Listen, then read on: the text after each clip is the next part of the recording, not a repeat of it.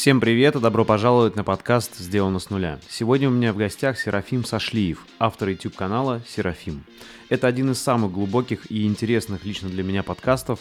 С Серафимом мы обсудили много больших и важных тем, основные из которых это «Война и мир», «Вера и сомнения», «Церковь и религия», а также поразмышляли над тем, что должен делать христианин во время войны, можно ли отделить веру от церкви – зачем критиковать церковь и как физически ощутить Бога, если его никто не видел. Несовершенство людей, они есть.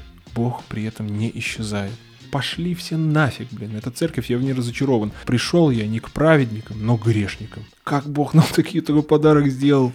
Ну как мы можем пренебрегать этим? Ребята, вам Бог такое при- предлагает. Это уже будет маленький подвиг любви в тебе. Вот это понятие чистота, зачем оно вообще нужно светскому человеку? Вкусите и увидите, что благ Господь. Я понимаю, что мне во мне действительно много рабского. Если кто-то это подметил, и слава Богу. Не страх побеждает, не смерть побеждает, не боль, а любовь. Ты не ошибешься, если ты выберешь сторону милосердия. Лучше согрешить в милости, чем в строгости. А я дам вам радость, которую никто от вас не отнимет.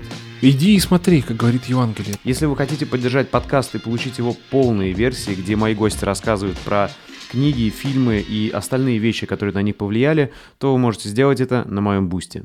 Также я прошу вас подписаться на мой телеграм, чтобы точно быть уверенными, что мы останемся на связи.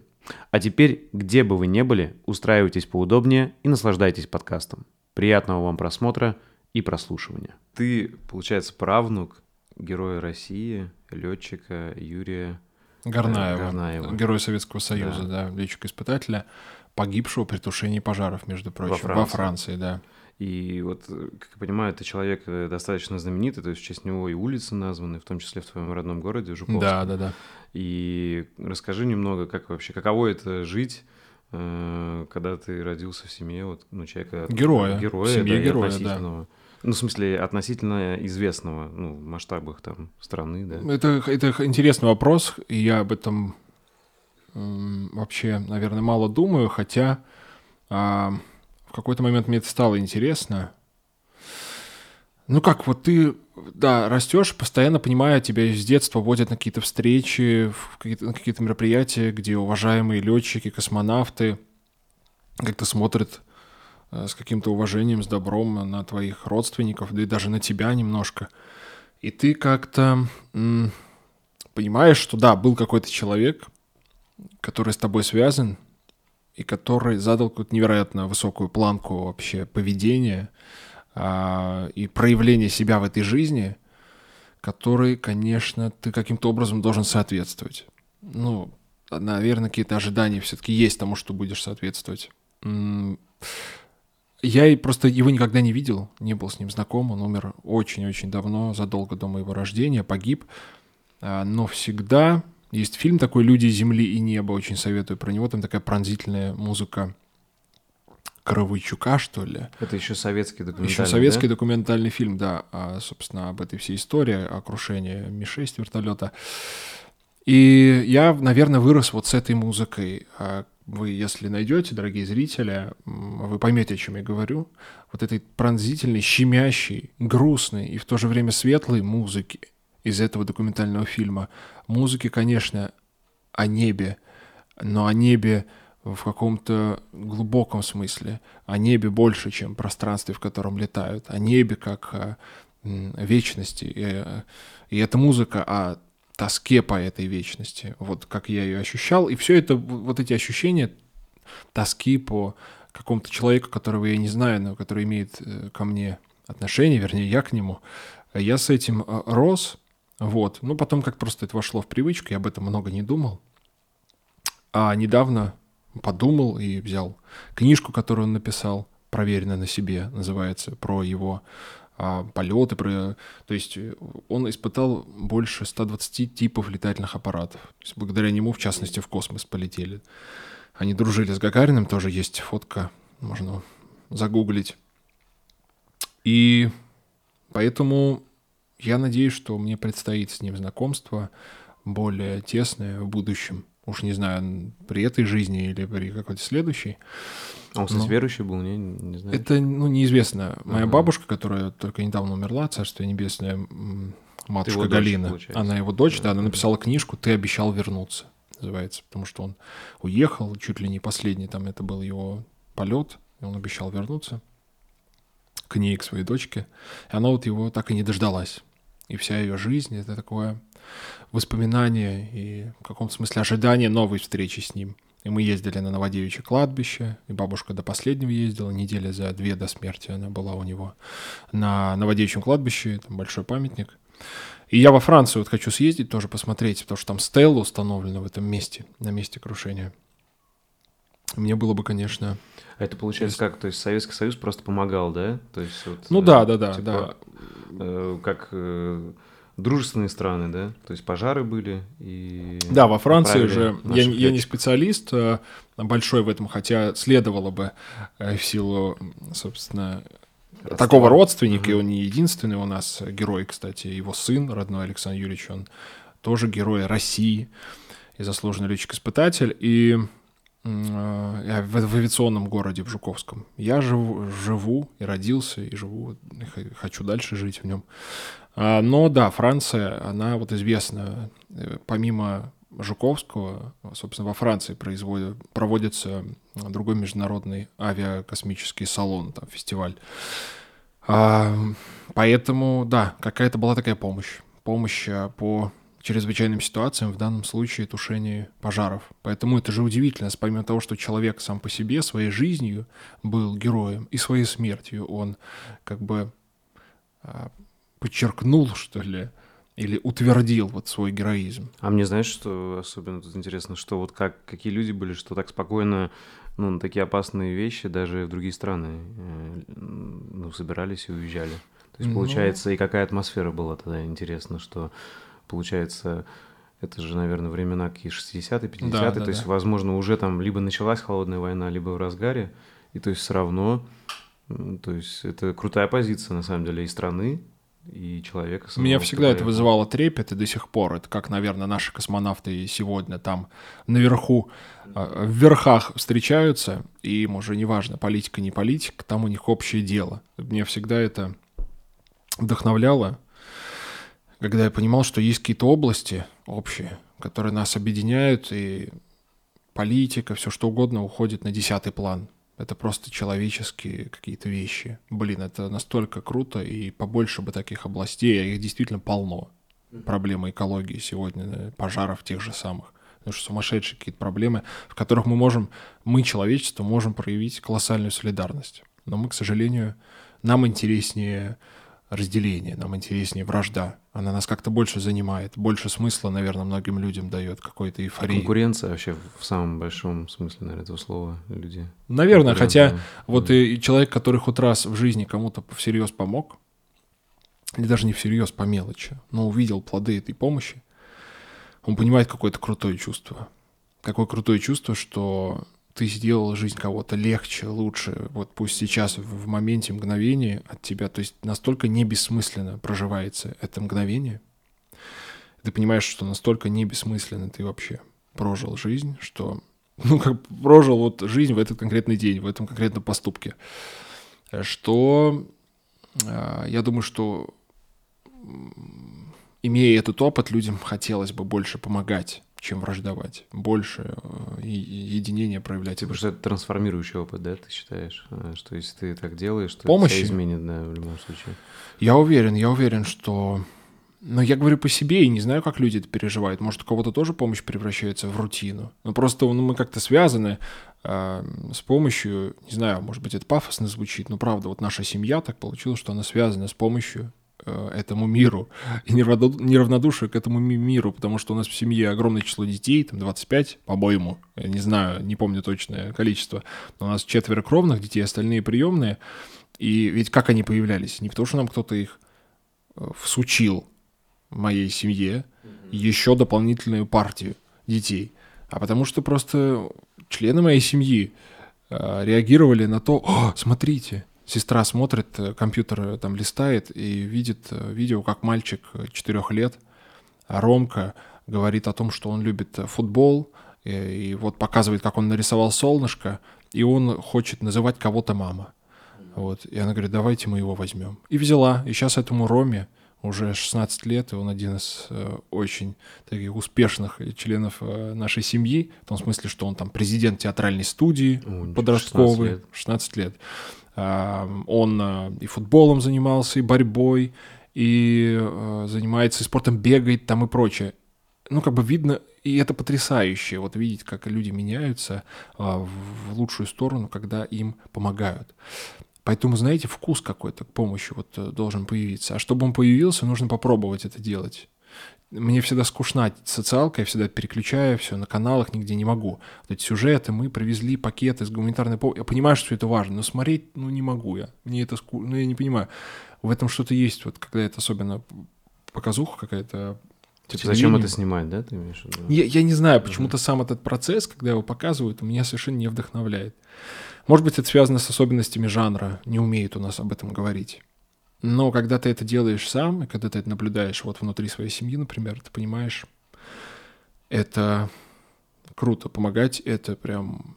Это очень интересно, это тебя наполняет, делает твою жизнь более цельной, а, убирает, вообще выжигает любую бессмысленность и а, вдохновляет и дальше жить, и дальше просыпаться следующим утром и понимать, что потенциал тут вот, э, помощи, врачевания каких-то ран, э, перевести бабушек, можно многих через дорогу, детей, э, которых, лишившихся родителей, их тоже полно, э, разрушенных храмов, я не знаю, ну там все, чем занимается, например, фонд моей мамы, благотворительный фонд «Русская береза» называется, самые разные там категории нуждающихся.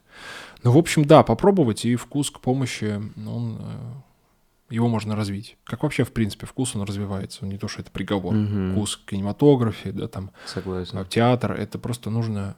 Из насмотренность. Нужна насмотренность. И здесь нужна вот такая, я не знаю, напомощность, как это называется. Нужно тоже это делать, превратить в навык, и это станет чем-то очень тебе понятным, и любимым.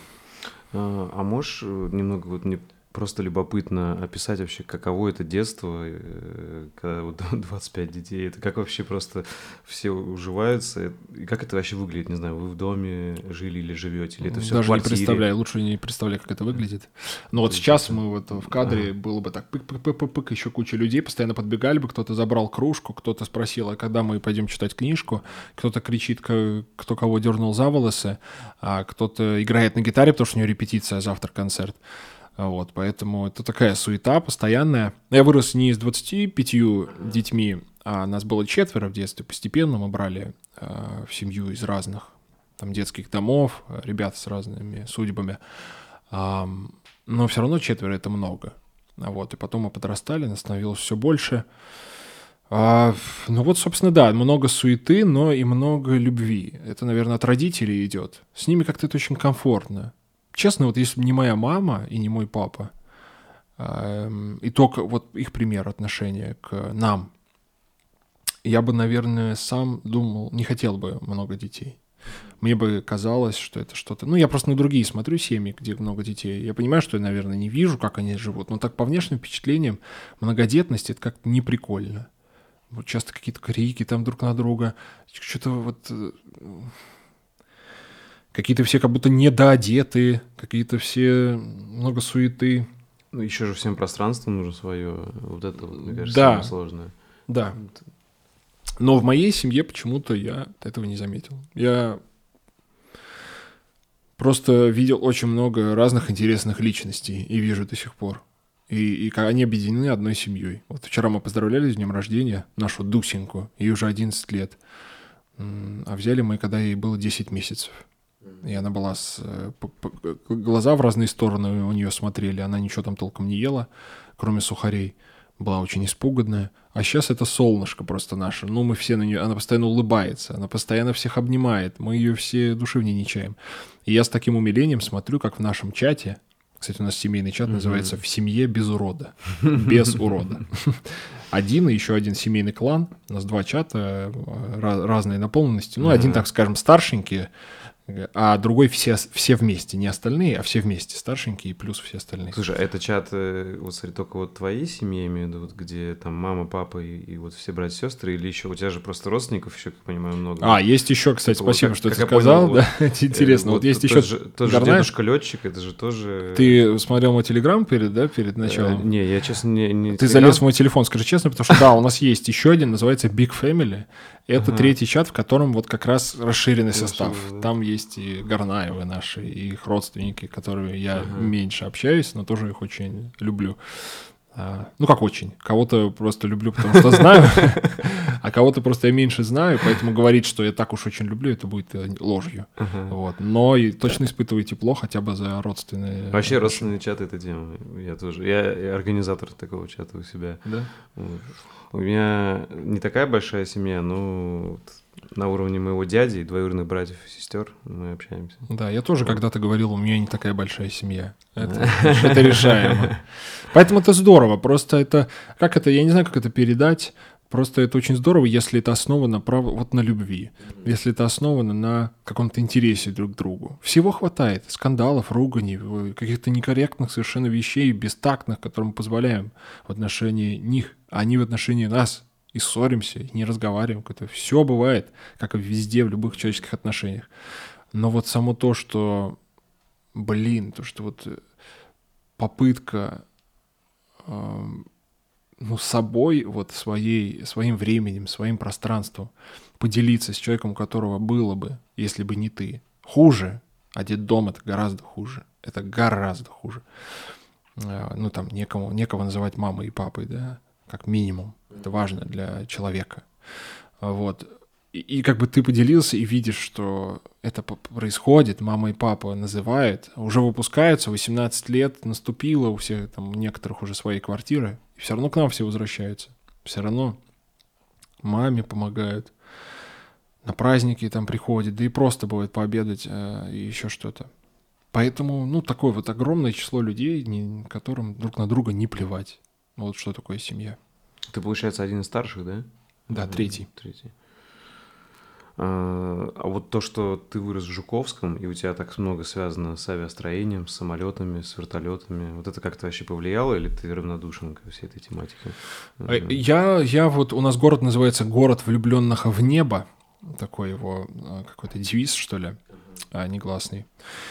И у меня есть влюбленность в небо, но скорее в каком-то вот уже мистическом смысле. Я сам ну, не фанат именно полетов, и какой-то романтики этого не ощущаю, э, но, но мне интересно небо в духовном смысле. Поэтому я считаю, что я по праву жуковчанин тоже. А поэтому как-то так. А по складу просто я больше гуманитарий, и мне тяжело даются все эти Физика. Да, да. схемы очень тяжело. Угу. Ну а... и у меня куда с моим ростом? У меня рост, просто, дорогие зрители, может, вы не знаете, у меня рост 202 сантиметра. А летчиков не, не, обычно не такие, да? Высокие? Ну, гра- может быть, гражданских а, суден, ага. да, а, но не то, что делал, есть... делали мои деды, например, ага. да? Понял. Это как в танк тоже не пустят. Ага.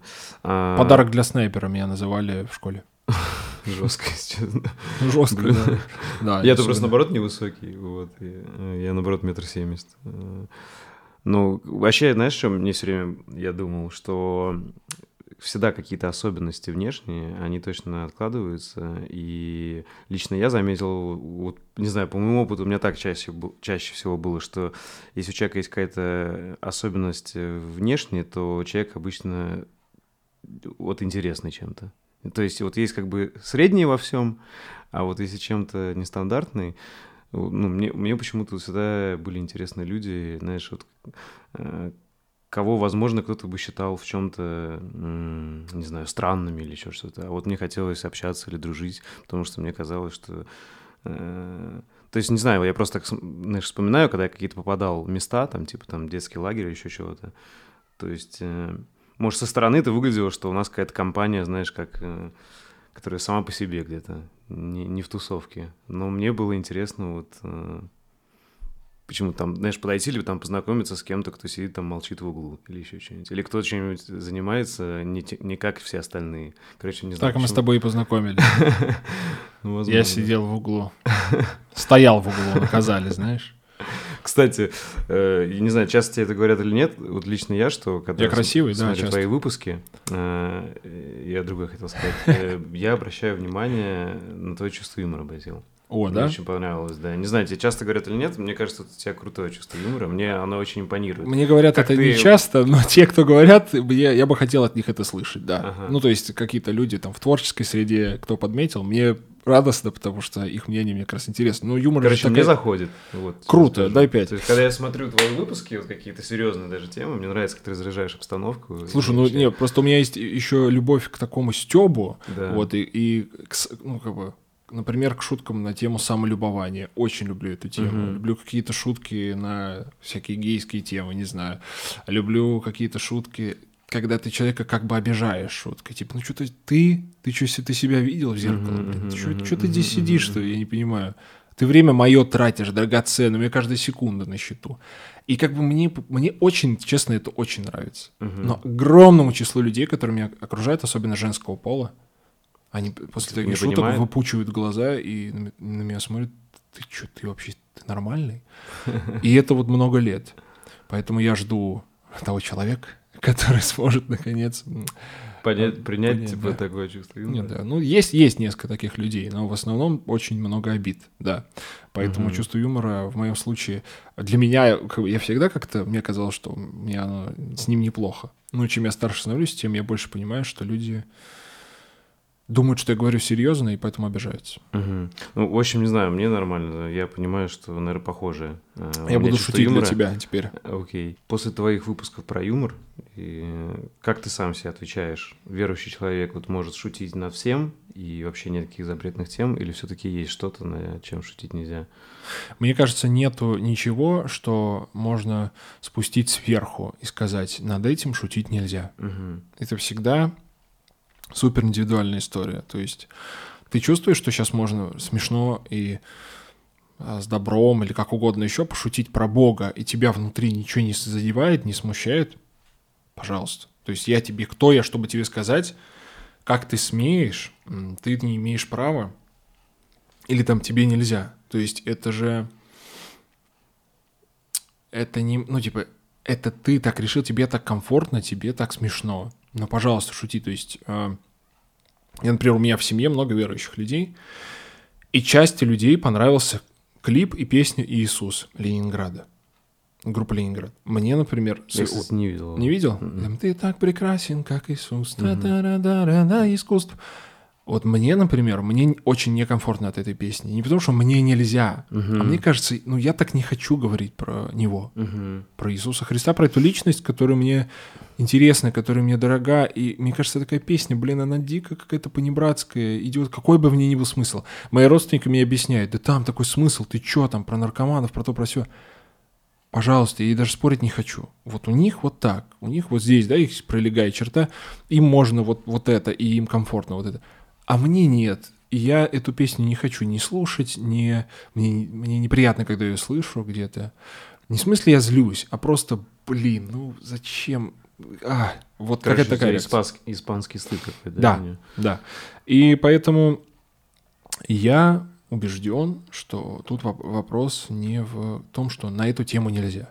Можно смешно пошутить на какие-то вещи, я не знаю, там, а, как-то я помню, блин, правда, люди, может, это не оценят, но окей, я просто помню, там мой знакомый атеист, он там что-то пел песню, да-да-да, да-да, веселые истории в журнале «Отче наш», он как бы сказал.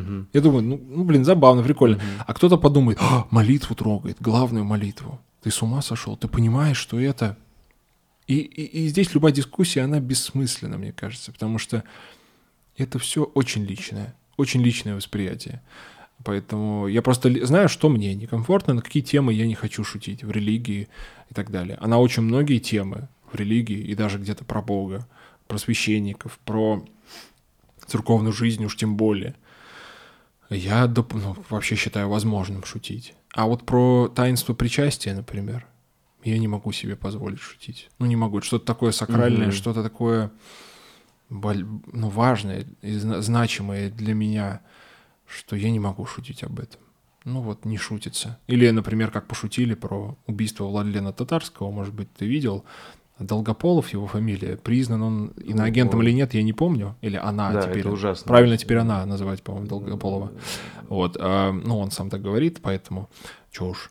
А, и они вы, на сцену вышел по какому-то, кому там, я не помню, другому Типа комику. статуэтку подарили. Подарил статуэтку, да. Да ну не, вот на- э, люди реагировали, люди рукоплескали. типа, люди да. рукоплескали. Ну вот на мой взгляд, здесь настолько очевидно, что это пол, полнейшая жесть, и что там через несколько дней после гибели вы об этом шутите. Ну, может быть, ну, как бы время еще не, да, даже, даже не прошло. То есть, наверное, мы сейчас над Гитлером тоже ржем, да, над тем, как он там самоубился. Или, я не знаю, или даже, может, над, может быть, на каком-то, над каким-то террористическим актом, я не знаю. Может быть, какое-то время должно пройти, когда мы можем на этот счет Мгм. пошутить. Но здесь такое свежее, страшное событие. И такая шутка от людей, которые себя презентуют как те, кто упрекают как раз в безнравственности Россию, российское руководство. Я Ну, думаю, и, типа справед- и, кстати, справедливо упрекают, на мой взгляд. А, но, но сами-то они что предлагают в ответ? Что они предлагают сами? Они предлагают какое-то добро и бережное отношение к человеческой жизни или что? Когда, пред- ну, это...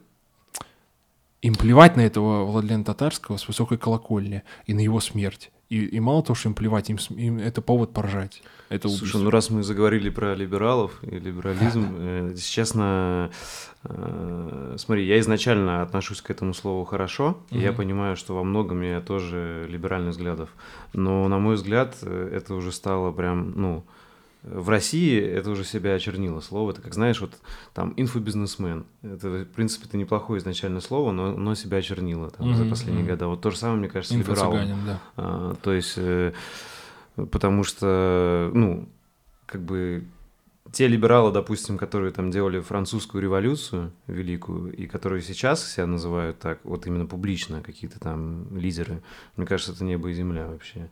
Ну, то есть, это просто...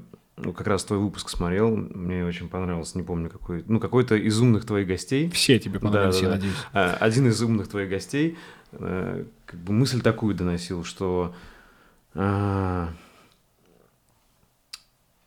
он не выступает там ни за одну, ни за другую сторону, но ему не нравится поддерживать там противоположную сторону, просто потому что они на самом деле не особо отличаются, э, просто делают вид, что они за все хорошее против всего плохого, но на самом деле также поддерживают там убийство и войну просто с другой стороны и, с другим оружием.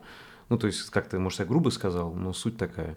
И мне кажется, здесь очень похоже вот с э, примером, который ты пример, привел. То есть они как бы типа э, всем своим видом показывают, что они против войны, а чем это не акт войны, да, вот так же жестко пошутить.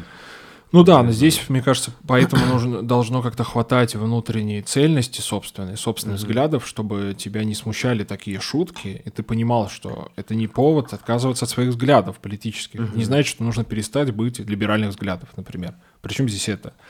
А, Я же либерал, не, ну, условно я. Я, например, не знаю, либерал ли я. Я Мгм. думаю, что у меня неск- некоторые взгляды есть, безусловно, либеральные, их можно так охарактеризовать. Есть совершенно нет.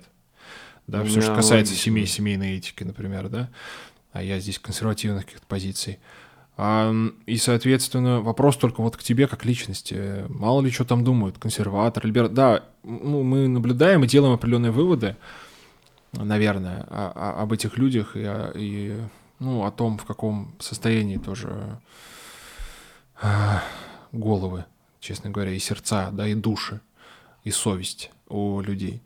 Но при этом нужно оставаться собой и оставаться со своими убеждениями, со своим взглядом и не смущаться эти, этими вещами. Если либералы так жестко пошутили и холодно, и безобразно пошутили над смертью, это не значит, что а, нельзя быть против войны.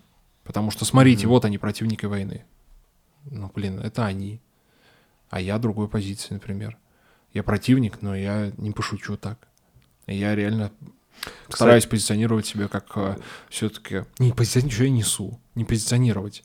А просто я сейчас остро чувствую даже в Петербурге. Я сейчас еду, и просто сегодня солнце еще, и я говорю, Господи, спасибо тебе, спасибо огромное. Но мне, как, как же мне счастливо жить.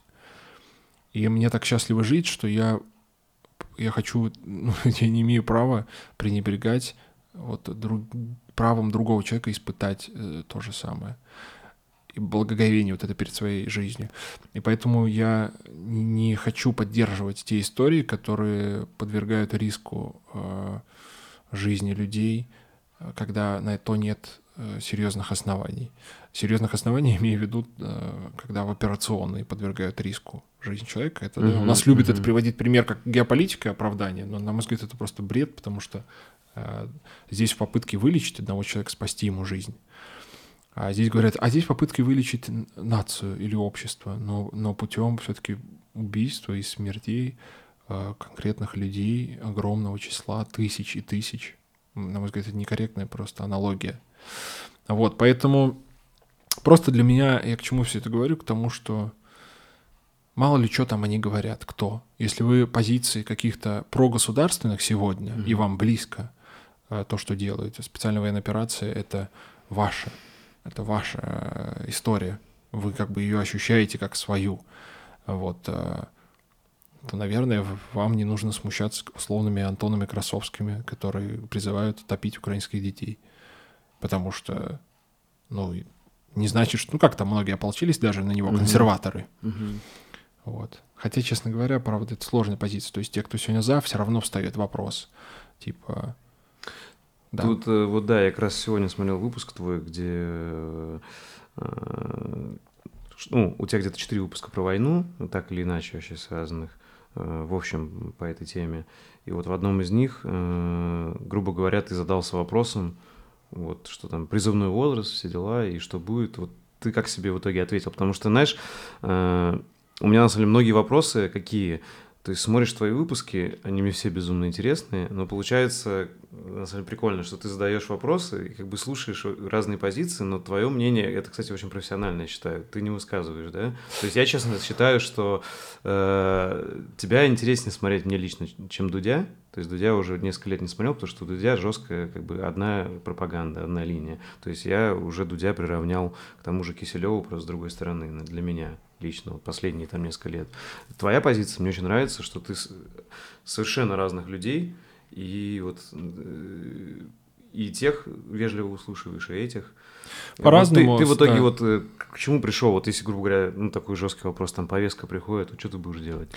Да, ты знаешь, эм, я, это говорит о том, что ты, может быть, не так много смотрел выпусков, или, может ага. быть, не так долго, потому что я высказываю свое мнение время от времени. Угу. И у меня нет я, точной позиции, что, типа, нельзя ни в коем случае высказывать свое мнение. Нет, просто иногда я хочу больше послушать. Просто люди умнее меня угу. и заслуживают большего, большего времени а, для высказывания, чем мои какие-то. А иногда, мне кажется, важно высказать мое мнение. Один из последних наших выпусков с Андреем Медведевым, а, журналистом, сотрудником ВКТРК, вице-спикером Мосгордумы, а, я как раз там очень много говорю от себя. Может mm-hmm. быть, даже зря. Я о некоторых вещах жалею, потому что, ну, остался оппонент в тени немножко из-за этого.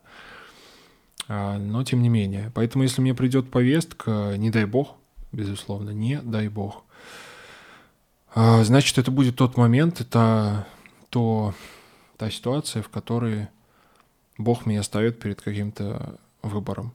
То есть я вот очень верю в то, что случайности не бывает.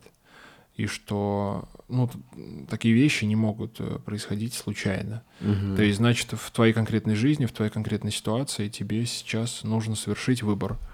Нужно совершить выбор, опираясь там на, на какие-то вещи, не знаю, на Евангелие. И какой я выбор совершу в тот момент, когда, не дай бог, мне придет э, эта повестка, я не знаю. Вот я точно не хочу идти воевать. Я, это не моя история, я не разделяю цели, которые провозглашаются, я не э, считаю себя солдатом, который должен это, делать, расширять территорию, денацифицировать там и прочее, прочее, прочее. Я просто за собой этого не вижу ни права, ни, не вижу просто правдивости этих мотивов на самом деле. А, поэтому я не знаю, как я поступлю. Вот. Просто пока мне не хватает достаточной мотивации, чтобы уехать за границу. То есть э, мне кажется важным оставаться здесь, делая то, что мы делаем, пытаясь говорить честно, пытаясь ты говоришь, не хватает мотивации, то есть, то есть ты рассматриваешь такой вариант, да? Типа, не, ну, конечно, есть вариант, а куда девать? То есть, опять же, именно по этой причине, что ты не хочешь просто воевать, не просто ты не хочешь воевать, повторюсь, мне не за что воевать. Угу. Мне лично не за что на этой войне воевать. Вот лично я э, не вижу себя там. И поэтому просто не дай бог, что это случится. Не знаю, как я поступлю.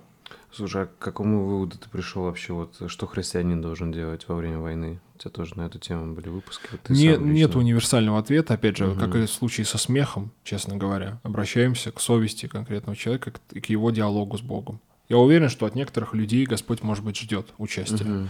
Не знаю, насколько убийство других, но пребывание там, пребывание там, где свершится что-то над душой этого человека, где, может быть, совершится какой-то выбор, который человека подготовит к вечной жизни. Вот именно там он может случиться, но и знает только Господь. И поэтому я тоже нет универсального ответа. Просто есть ответ э, в том, что у христианина должен быть, что он призван все-таки Э, быть миротворцем, жить в мире и бережно относиться, максимально бережно к ближнему и любить его, любить.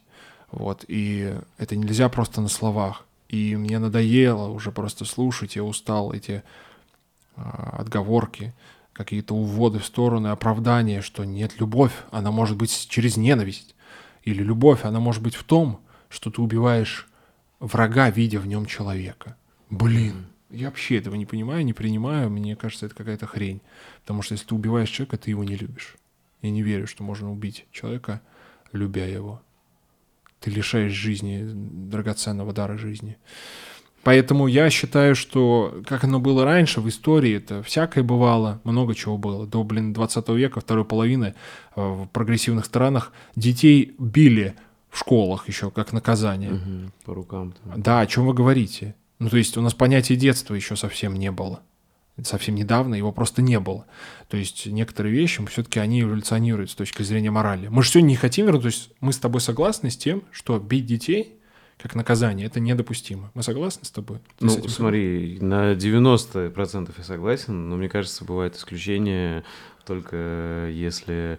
Точно, точно не бить, ну, возможно, знаешь, там, грубо говоря, если совсем там ребенок э, творит какую-то дичь, то как минимум, там, не знаю, применить силу, схватить его, там, не знаю, то... Ну да, то есть... Короче, ну, как-то...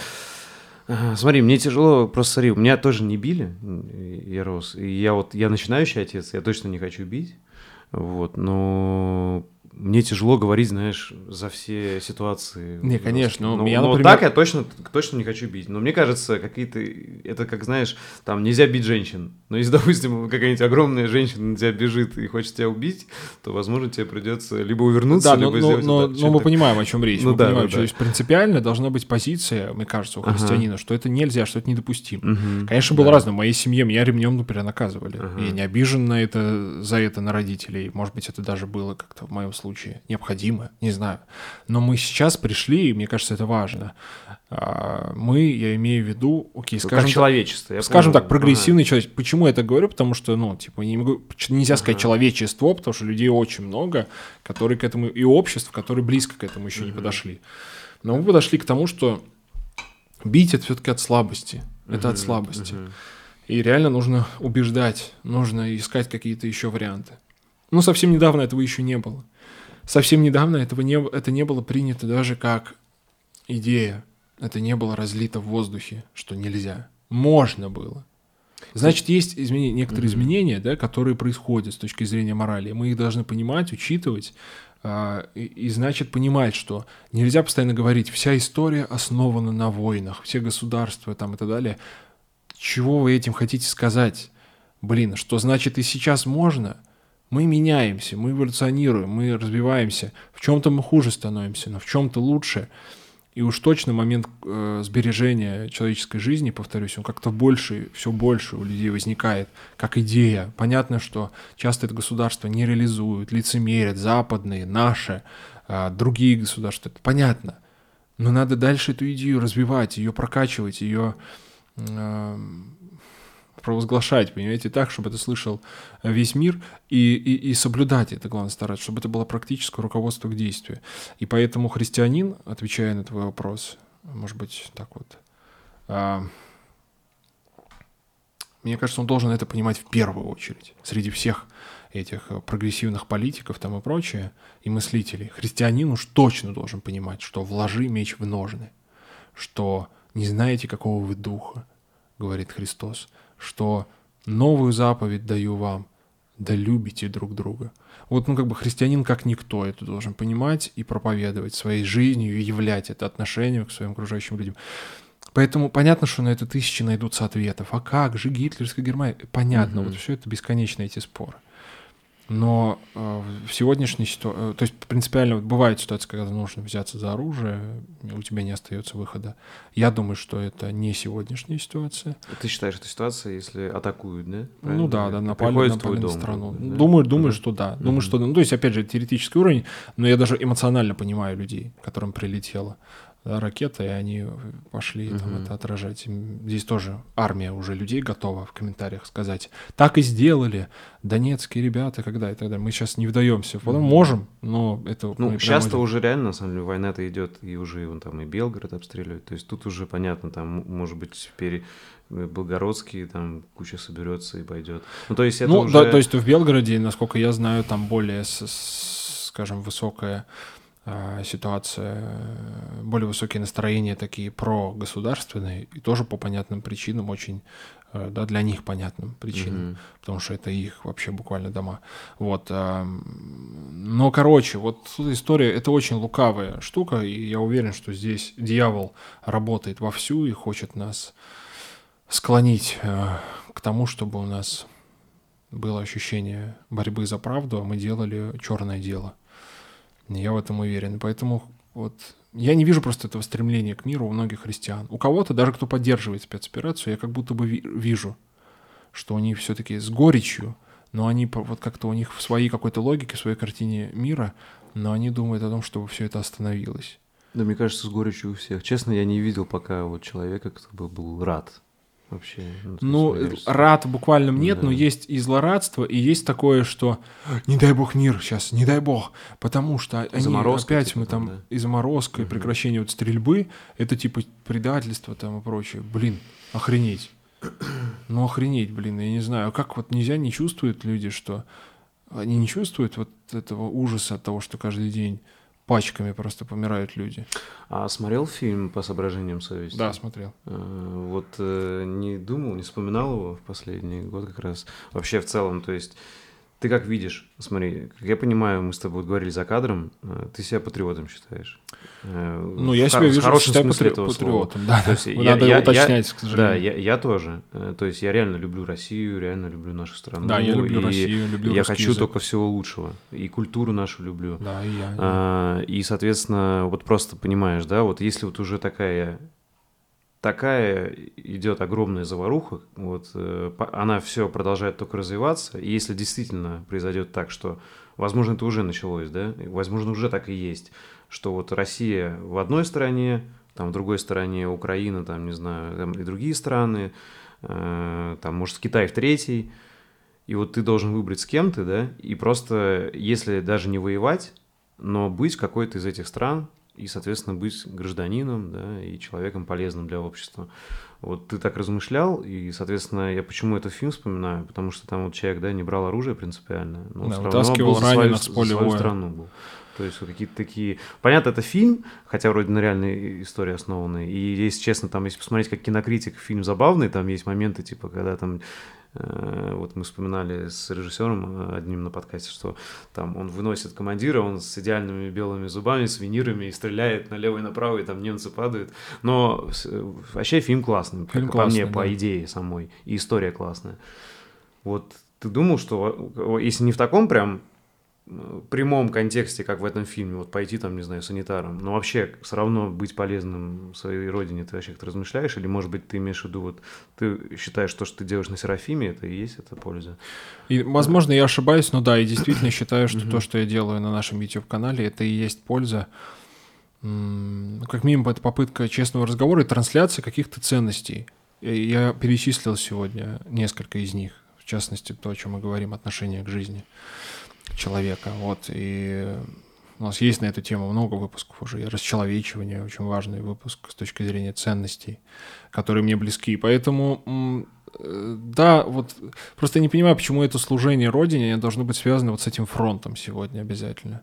Так или иначе, типа там им помогай фронту, либо сам собой а либо там что-нибудь деньги отправляешь сам, там шеи, что-то и так далее. Но я, я же политически не согласен с этим событием.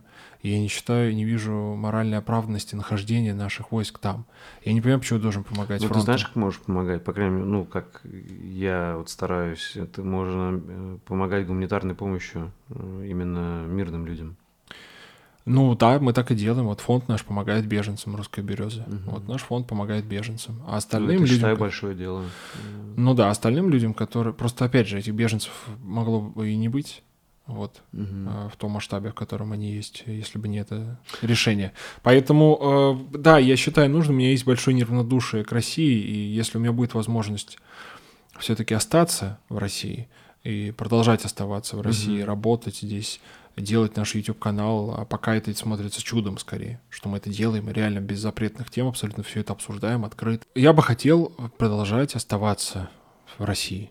Надеюсь, что это получится.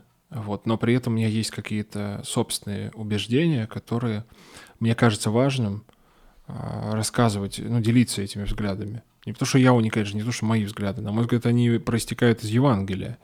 Вот. Но важно их говорить здесь, отсюда, не оттуда. Здесь. Я с вами, я среди вас, друзья, вообще тоже хожу. Вы среди меня. Мы видимся с вами каждый день. В метро, в общественном транспорте, там, другом, в, не знаю, в магазине. И поэтому мы все понимаем, каким воздухом мы дышим сегодня в нашей стране. И я имею право тоже говорить о том, как я эту ситуацию вижу. Говорить своими способами, делиться своим видением, находясь здесь. И мне кажется, эти слова имеют большую ценность, а, и эта позиция имеет большее право на существование, а, чем те люди, которые не потому что они плохие, по понятным причинам уехали, многие из них, но просто они меньше в контексте теперь, конечно. Они меньше понимают, меньше чувствуют. А тут именно чувствовать надо, просто ходить этими дорогами, видите глаза этих же людей, которые эти же новости читают, а, здесь же находясь. Вот. Поэтому просто эта помощь, да, в моем каком-то представлении. В моем представлении помощь. Она не фронту. А она помощь э, обществу. Обществу, людям, головам, сердцам.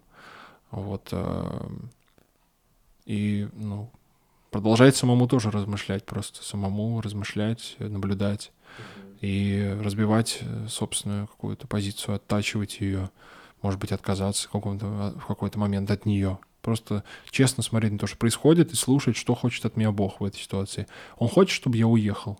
Ты чувствуешь сигнал такой? Ты сейчас понимаешь, тебе надо уезжать точно? Или, может быть, тебе надо все-таки задержаться? А может быть, и остаться, и здесь работать, быть. Пока складывается так, что я должен быть. Проект какие-то, кроме YouTube, у меня возникают тоже медийные. А, которые тоже про добро и так далее. Ну, сори, что я говорю да, так да. общо, но честно, это тоже а про у тебя есть еще другие YouTube каналы, да? Нет, у меня есть не YouTube канал, мы кое-что для телека сейчас будем делать, а, пока секрет, но это большая достаточно история. Я надеюсь, что она будет э, такой хитовый через время. Но тоже предложили сейчас, и как бы уже мы сейчас вот-вот будем снимать. И это долго, это много серий, вот. Поэтому пока есть здесь чем заняться, мне кажется, что я на своем месте с точки зрения того, что от меня хочет Бог. Я, я просто, знаешь, вот насчет уезда, я, честно, даже вообще не рассматриваю сейчас, потому что я вообще не могу представить другую жизнь вне России. И... А я был в Италии пару недель назад, слушай, шикарно. Смотри, я могу представить, а, да? А, смотри, я путешествовал достаточно много тоже, вот примерно в твоем возрасте. Я, прикинь, вот отсюда из Кудрово на машине доехал как раз до Неаполя. То есть я, ездил, я два, два месяца путешествий был, но это как бы не единственное, вообще в целом достаточно много и времени, и денег потратил на путешествие. Вот, но все равно меня всегда тянуло в Россию, я все время соскучился. И, то есть мне нравится путешествовать, но жить мне нравится в России. И, ну, в целом мне нравится. А народ, я, я бы хотел пожить, честно говоря. Вот жил в Лондоне ага. месяц, но ага. я там снимал даже не комнату, а кровать у белорусов в Лондоне. И тебе понравилось? Была просто моя мечта, я на нее копил, вот, э, и мне дико понравилось. Вот. Я бы хотел пожить подольше, поучиться, поработать с удовольствием, просто чтобы иметь этот опыт. Может быть, я пойму, что никогда я не могу и не хочу жить там. Но я сейчас настолько увлечен жизнью в самых разных ее проявлениях, что мне очень интересно от самой этой мысли. И мне, мне жаль, у меня мой лучший друг, он получал образование в Европе, в Чехии, в Карловом университете. Вот, я бы тоже хотел. Я думаю, такая прокачка мозгов, души, на самом деле. А, и я бы с удовольствием пожил, просто чтобы понять. И меня сам, сам момент, кстати, отъезда, mm-hmm. он мне поэтому мной воспринимается не трагически, а любопытно. Вау, вот что-то какое-то такое волнение приятное, что ну, будет дальше. Ну, смотри, ну ты это воспринимаешь не как, типа, иммиграцию, а пожить и вернуться, да? Не знаю, нет. Просто не, видишь, вот это большая разница, потому что, мне кажется, э, в чем, я вот не говорю, вторая эта мысль, почему не могу представить, это прикинь, э, вот у тебя-то еще больше семья, и все-таки старики, о них надо заботиться, да, потом родители состарятся, о них надо заботиться. То есть, э, мне кажется, такое решение, то есть, смотри, пока молодой поехать там пожить, и, мне кажется, это тоже абсолютно нормально, но если там остаться, э, как бы, может быть, знаешь, это звучит как типа э, чувство долга, а многие типа ни к чему никому не должны, да, Э, ну вот мне кажется, я чувствую чувство долга, что Нет, я должен быть рядом э, со своими стариками. Чувство долга определенно есть, да, да безусловно, правда. Поэтому просто передо мной сейчас не стоит этот выбор угу. остро. Я просто знаю, что меня бы поняли мои родители. Если mm бы я загорелся, они поддержали бы в любом случае, куда бы я ни захотел переехать, что бы я ни захотел делать, хоть в космос полететь, поддержали бы. Такие у меня крутые родители. И поэтому, да, понимаю чувство долга. Это, безусловно, важное очень для меня понятие в моей жизни. Чувство благодарности. Очень важно быть благодарным человеком. Очень важно не забывать тех, кто тебе в тот или иной момент помог, дал какой-то опыт. Иногда болезненный, иногда очень радостный. Напомнить, молиться за них, помогать им при случае и так далее. А, но это не значит, что для тебя закрыт этот мир. Вот можно совершенно разным способ, разными способами не оставлять своих, путешествуя или даже переезжая. Вот, ну посмотрим. То есть я сейчас говорю только об этом вот мечтах. Мне очень любопытно. Я сейчас гулял по Флоренции, думаю, ё-моё, ну как же здесь круто, а? да, ну как хорошо. Вот я бы хотел здесь пожить. Вот точно хотел бы пожить. Пописать сценарии какие-то, поснимать тоже что-то. Ну, невероятно интересно. Так красиво, так такой вкус к жизни потрясающий. И что меня останавливает? Ну, останавливает только то, что нет денег, и есть чем заняться в России. То есть, если я проект перевезу в Европу, я уверен, что он будет э, иметь меньше, меньше доверия. такой новый сезон, ты уже такой в католической рясе такой, да, да, да, да, как из сериала э, про папу. Как тогда вот ты видишь сейчас вообще, понятно, мы не политики, но вот если на таком же бытовом уровне, кухонном решении этой проблемы, как можно остановиться? Потому что с той же стороны тоже куча ненависти. Да, мы действительно не политики, поэтому я... Э, у Виталия Лебина, почитайте, у него есть mm-hmm. 20 шагов, по-моему, это называется, или сколько, я там точно не помню. Да? Как, ну, типа, каких-то принципов, да, и каких-то этапов, э, которые, с помощью которых можно прийти к урегулированию. Mm-hmm. Я думаю, что если бы люди были заинтересованы, как мне забавно сказал мой брат старший, может быть, это вызовет улыбку, но он сказал, что если бы вот запереть политиков там, обеих стран или угу. в одной комнате, дать им 24 часа на решение проблемы, иначе газ, газ значит, пустим в эту комнату, сто пудов бы разобрались. Вот сто угу. пудов бы решили этот вопрос. Ну, понимаешь, что это выглядит забавно, но понимаем, да, о чем речь, что когда угу. есть серьезная мотивация, она касается, например, да. собственной жизни да. или еще что-то, найдут или придумают, блин. Вот правда, я привык, я вырос в театральной студии. Я вырос в среде, в которой десятки можно найти решений одной и той же мизансцены. Да. Угу. да, как говорил Станиславский, что и телефонный справочник поставим. Да? Если ты талантливый человек. Мозги нам на что даны? Не надо мне объяснять, что не было вариантов. Не верю. Не верю, что не, не было вариантов и не было решений. Мозги у людей есть. Вот. Тяжелая ситуация сейчас, да, тупиковая во многом, да. Вот. Но это не значит, что не нужно как бы что теперь нужно становиться, в, раз уже зашли, то все типа до победного. Нет, ориентированность на мир очень явная, очень острая, очень однозначная. Она должна быть у многих людей на частном уровне. Я как христианин верю, что это очень важно. Как христианин, потому что молитесь, молиться вы будете не о победе, как нас просят, к сожалению, церкви. О мире. А да? о мире. Mm-hmm. О мире. И вы внутренне будете настроены просто сердечно. Ну, я правильно понимаю, ты считаешь, что это молиться о мире с обоих сторон, и только если как раз большинство будет этого желать с обоих сторон, правильно же? Потому что, смотри, есть же еще распространенная тема, что типа, э, грубо говоря, вариант такой, да, что если бы Россия не первая то украинцы бы, да, там типа в Крым зашли и так далее.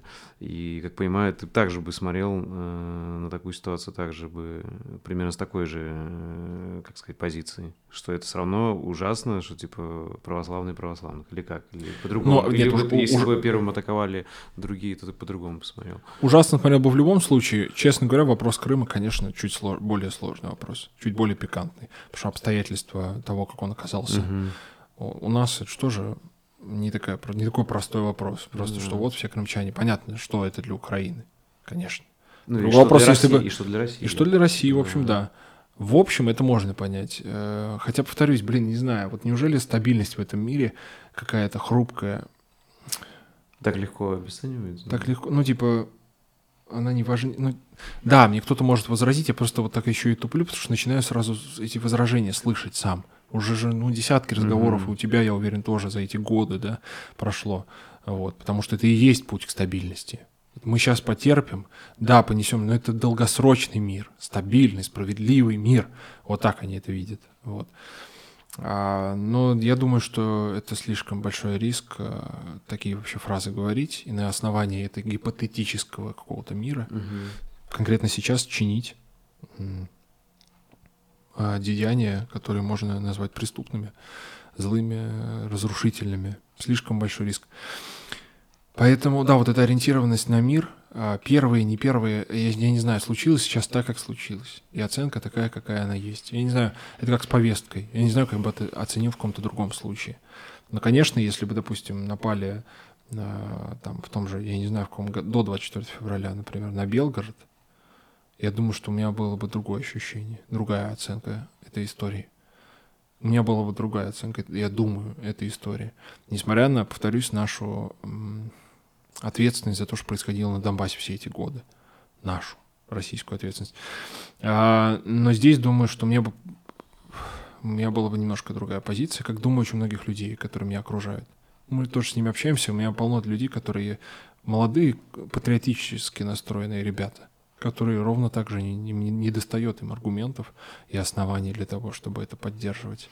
Ну, я считаю, видишь, это тоже проблема, да, как минимум, даже если, вот, к примеру, да, э, вот как ты говорил, допускал, что, возможно, мы же не знаем, да, вот э, если бы все, знали бы все нюансы, то можно было бы проще принять.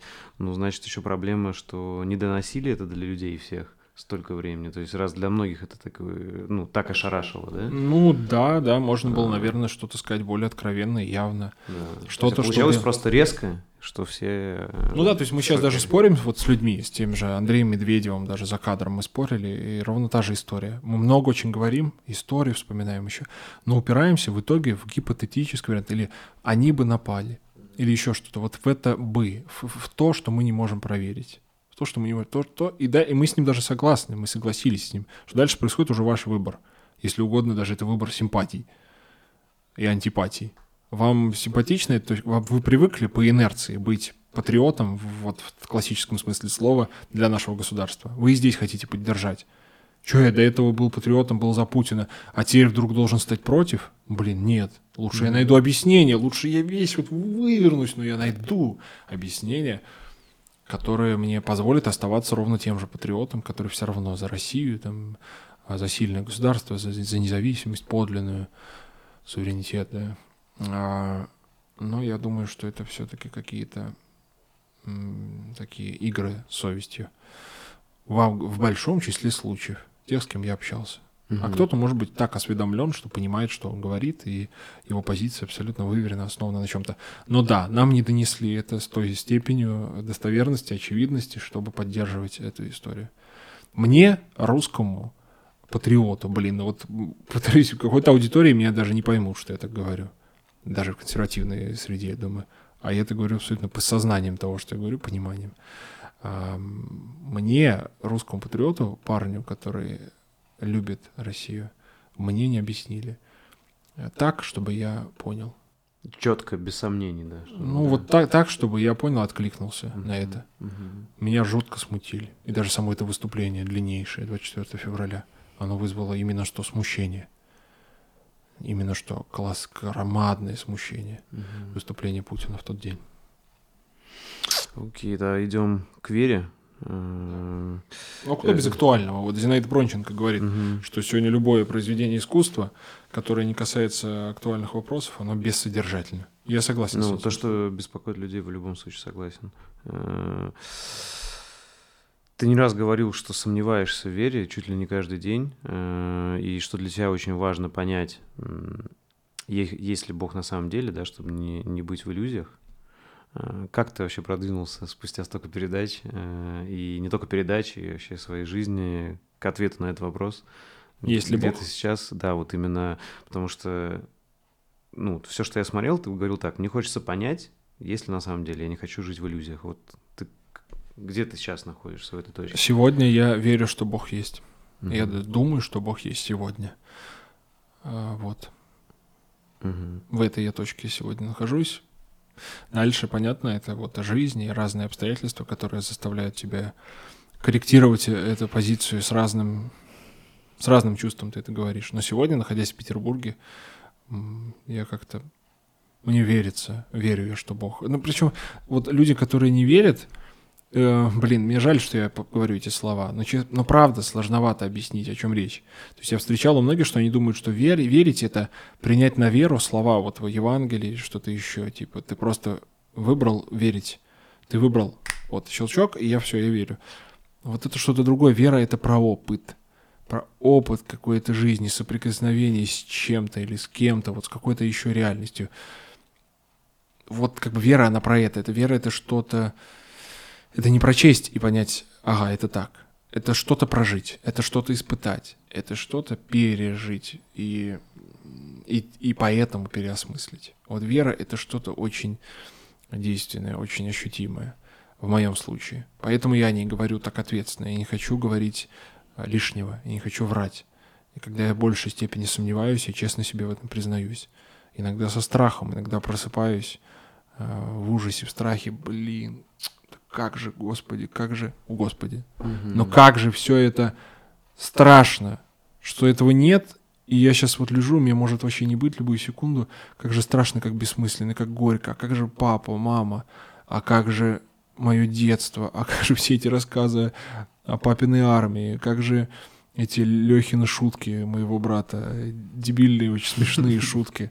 Как же, я не знаю, глаза моего брата Сереги старшего, который продюсер YouTube канала, вот его искренний просто взгляд и его э, тоже, тоже смех, и его оценка там э, разных самых личностей ситуаций, наши шутки. Как же моя сестра, э, тоже прекрасная, с ее большим сердцем, с ее жалостью ко всему живому.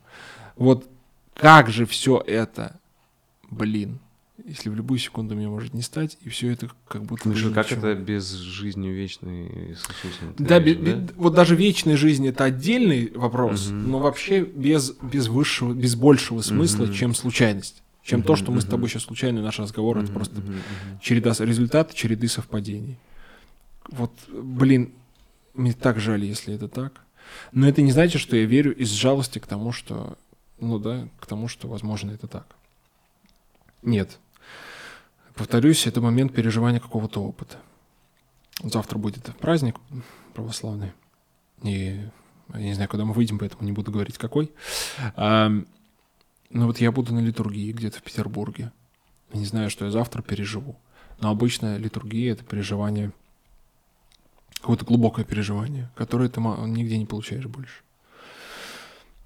Как его объяснить? Мгм. Как его объяснить? А в Евангелии открываешь и находишь объяснение, что это была за радость, что это была за чистота. Святой Дух, да, снизошел? Ну вот эта история, да, для меня это раньше были пустые слова.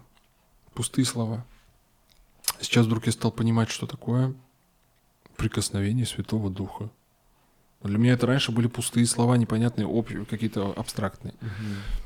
Сейчас понимаю, сейчас что, это что-то, что можно по- по- почти потрогать. Мне кажется, это сравнимо, э, если вот просто творческие люди смотрят неверующие с вдохновением, э, наверное, с воодушевлением, с чем-то таким. Наверное, возможно, Ну, возможно. чтобы, а, если кто-то хочет понять, но не верит, э, да. Наверное, да. Ну вот я, я говорю- я говорю наверное, потому что хочется еще какого-то более Мгм. точного слова. Наверное, это туда, да. Но это вот переживание чего-то, я не знаю, и, и сладкого, что ли, и свежего, и легкого, и Короче, жизнь в полноте. э, Это вот уже те слова, я тоже их произношу, Ага. и они верные, да. Но я, я не знаю, понятны ли они. И Вряд ли Типа, они если не понятны. испытал, да, сложно. Да, и, и, и вот это вот тоже вера, как то, что как какой-то опыт, который ты выносишь. То есть вера становится словом э, очень густым, э, вот э, и красочным, как результат какой-то, пусть промежуточный, но результат вот каких-то переживаний. И здесь не надо фальшивить, не надо брать чужие формулировки, если они не ваши. Но то крошечное, то немногое, что у вас есть в вере, может быть в том, как вы себя чувствуете в храме, какой-то проблеск интересного ощущения, как Алексей Венедиктов, признанный иностранным агентом в Российской Федерации, сказал, он вроде неверующий человек, он оказался в Иерусалимском храме гроба Господня и сказал, ну пробрало, Мгм. ну пробрало, я прям это запомнил. То есть вот те мгновения, когда мы понимаем, или не понимаем, а чувствуем, ощущаем очень приблизительно, но как будто что-то там есть, какая-то перспектива, которая открывает нам, что этот мир больше, он больше, чем нам пытаются представить, больше, чем удовольствия сиюминутные. И, и это такое вот счастье, когда ты все это переживаешь, то есть настолько это осмысливает твою жизнь, что действительно можно от многих удовольствий здесь отказываться. Не значит, что нужно, но можно, потому что получаешь больше. Ты получаешь вот эту реальность. И уже с этой реальностью, конечно, не хочется расставаться. И дальше уже проистекает то, что ну, не может такая полнота закончиться смертью. Не может быть поставлена точки. Есть какое-то продолжение. Да, поэтому для меня тема жизни вечной, она очень сложная и смущающая меня, непонятная. Вот. Но, но тема переживания Бога здесь, это как раз, кстати, такая штука, которая многим непонятна, потому что многие говорят, что вот у вас в христианстве и вообще в религии вам пообещали, что там вы все типа поймете, а никто не возвращался. Так нет, нам здесь. Мгм. Христос говорит, Царство Божие внутри вас есть. Или прибли, вот приблизилось Царство Небесное. То есть уже здесь мы можем это пережить. И как раз именно потому, что мы это здесь переживаем, кто-то, ну, повторюсь, я не знаю, что у тебя какой опыт, я знаю, какой у меня. Из того, что здесь я что-то пережил, я верующий. Не там, я не знаю, что там, Мгм. понятия не имею. Честно, понятия, я готов к сюрпризам самым разным. А ты допускаешь, что это может такая вот аллегория, да? Много, много же в Библии есть. э, как, э, есть прямые, да, вещи, а есть аллегоричные. Ну, кстати. возможно, что вечная жизнь это как раз аллегория, что ты ты ее можешь здесь сделать. Не знаю, ну, то есть сложно сейчас сказать, что вечное, это может быть, знаешь, как вот чувство времени, вечность. То есть оно же надо замедляется, надо ускоряется. Ну, Я, я допускаю вообще все. Ага. Я допускаю вообще все. Но я склонен все-таки. Апостол Павел, да, это сказал, что не слышал того уха, не видел глаз, М, Типа А, вообще что не представить. что уготовил Бог любящим его. Что Бог приготовил тем, кто его любит. Мгм. Ребята, вы не видели. То есть он попал такой, ребята, а вы офигеете, вы офигеете. Вот это интересно. И это говорит о том, что, и как он еще говорит, возрастание от силы к силе. То есть есть еще какое-то развитие и возрастание, которое все больше и больше, все полнее и полнее. Неужели оно закончится в какой-то момент? Почему? Как, что за точка? А какой смысл-то? Какой вообще смысл? Что-то пережить, сказать спасибо и уйти в небытие? Неубедительно, меня не убеждает это. Согласен. А, ты еще, как я понимаю, изучал эволюционную биологию, там читал Докинза. Читал, э, точно, не- точно не Хокинга, изучал, я гуманитарий, просто а, читал. Читал, да. Докинза, Хокинга, и у тебя были выпуски на эту тему. Вот ты к чему сам пришел, как эволюционная, как эволюция у тебя с христианством соединяется, противоречит, не противоречит?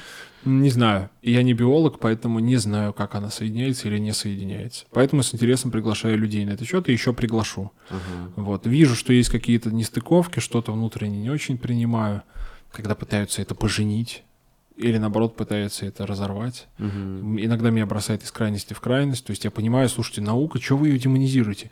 Она все вот говорит реально просто честность человеком, а вы начинаете там это, не, э, там специально какие-то силы, знаешь, чтобы сделать атеистов, социальный дарвинизм. И я думаю, ребята, очнитесь. Это, эти ученые делают нашу жизнь лучше. Это медицина, например, да, реально заботится о человеке.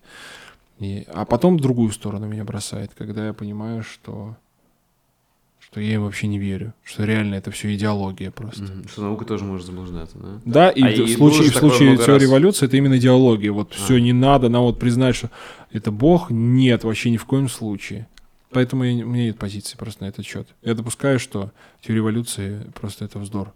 А в то, и в то же время я допускаю, что вздор мои слова парни из 21 века, невежда, mm-hmm. который не понимает, что не может быть вздором, потому что это вообще доказано наукой. Я допускаю и то, и другое. Я просто гуманитарий и понятия не имею.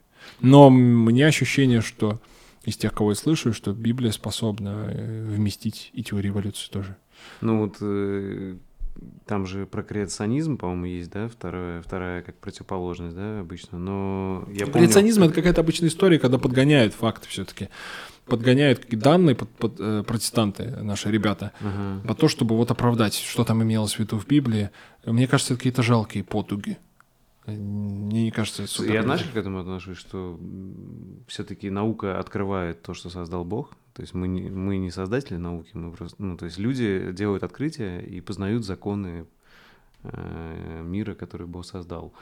И мне кажется, эволюция это просто вот один из законов, который Бог создал. Она ну, Но я просто... как она запустилась, я понимаю, есть все теории, которые научные, что она запустилась типа случайно, там из-за большого взрыва, там, а потом жизнь появилась и тогда, да. Вот я не верю, что случайно. Я просто не знаю, то есть я даже не готов оценить теорию эволюции. Я знаю, что есть какие-то оппоненты, но что они, друзья, они все маргиналы, вот все, кто оппоненты теории эволюции, они все прям реально маргиналы и невежды, а реально здравомыслящий человек и добросовестный ученый, биолог сегодня не может быть против этой теории. Вот я вас искренне спрашиваю, напишите, пожалуйста, в комментариях, если нас смотрят биологи. А вот, э, если реально не может быть, и добросовестный, и образованный uh-huh. ученый сегодня обязательно будет сторонником теории эволюции, ну, то есть понимать, что это реальность, то значит, э, пожалуйста, ну, типа, окей. У меня, как у верующего человека, нет на этот счет... Э, я не могу этой оценить просто достаточно, мне не хватает просто знаний. Mm-hmm. Это счет и мозгов, наверное, чтобы это оценить по достоинству вообще эту дискуссию. Я готов задавать какие-то вопросы. Может быть, смогу чуть попозже. Я прочел а, Дарвина «Происхождение видов». Я прочел Докинза, продолжаю читать с удовольствием, с большим интересом эту историю. Но аргументов с той стороны, чтобы сказать, что именно Бог — это вздор, я, mm-hmm. я, я не вижу. А, но я понимаю как бы аргументы к тому, что если он не вздор, тогда зачем он это, это, ДТП. Ну, опять же, это пусть разговаривают квалифицированные люди, психиатры с этими учеными. Да нет, ну вот люди, которые способны оценить эти аргументы по достоинству. Мне же противопоставить нечего. Я не понимаю. Я понял, да, что типа тут... Э, я не могу ни согласиться, ни нет. Я могу просто слушать, как я и делаю в наших программах некоторых, которых просто мне не хватает образования на этот счет, вот и все. Ну и круто, что ты таких гостей зовешь, которых, ну, действительно, я не ну, хотел спросить про это, как ты подбираешь, вот знаешь, как ты понимаешь, что вот, допустим, к этой популярной личности вот этот батюшка подойдет как оппонент? Внутреннее ощущение. Ну, внутреннее ощущение, мне у меня должно быть такое внутреннее вот волнение, такое сладкое волнение от того, что я просто представляю рядом этих людей. Я такой, как они офигеть, я задаю этому вопрос, а потом этому, они еще между собой, блин, это интересно. Если он у меня есть, я ему доверяю. Иногда у меня его нет, но вроде бы формально подходит, я приглашаю, и ошибки были. Ошибки были. А вот э, за все время, пока ты делал эту передачу. Сколько я заработал? А, Мало. Не-не-не, не про это, вообще не про это. А, как ты чувствуешь? Потому что я слышал, что ты выражал сомнения. Э, за вот этот период ты больше получил отзывов. Вот, понятно, есть аналитика, да, а есть еще ощущения. Вот и по аналитике, и по ощущениям, и по ощущениям больше людей, которые не были в вере и заинтересовались, вот, от проекта Серафим, или больше те, кто верит, такие начали сомневаться, блин.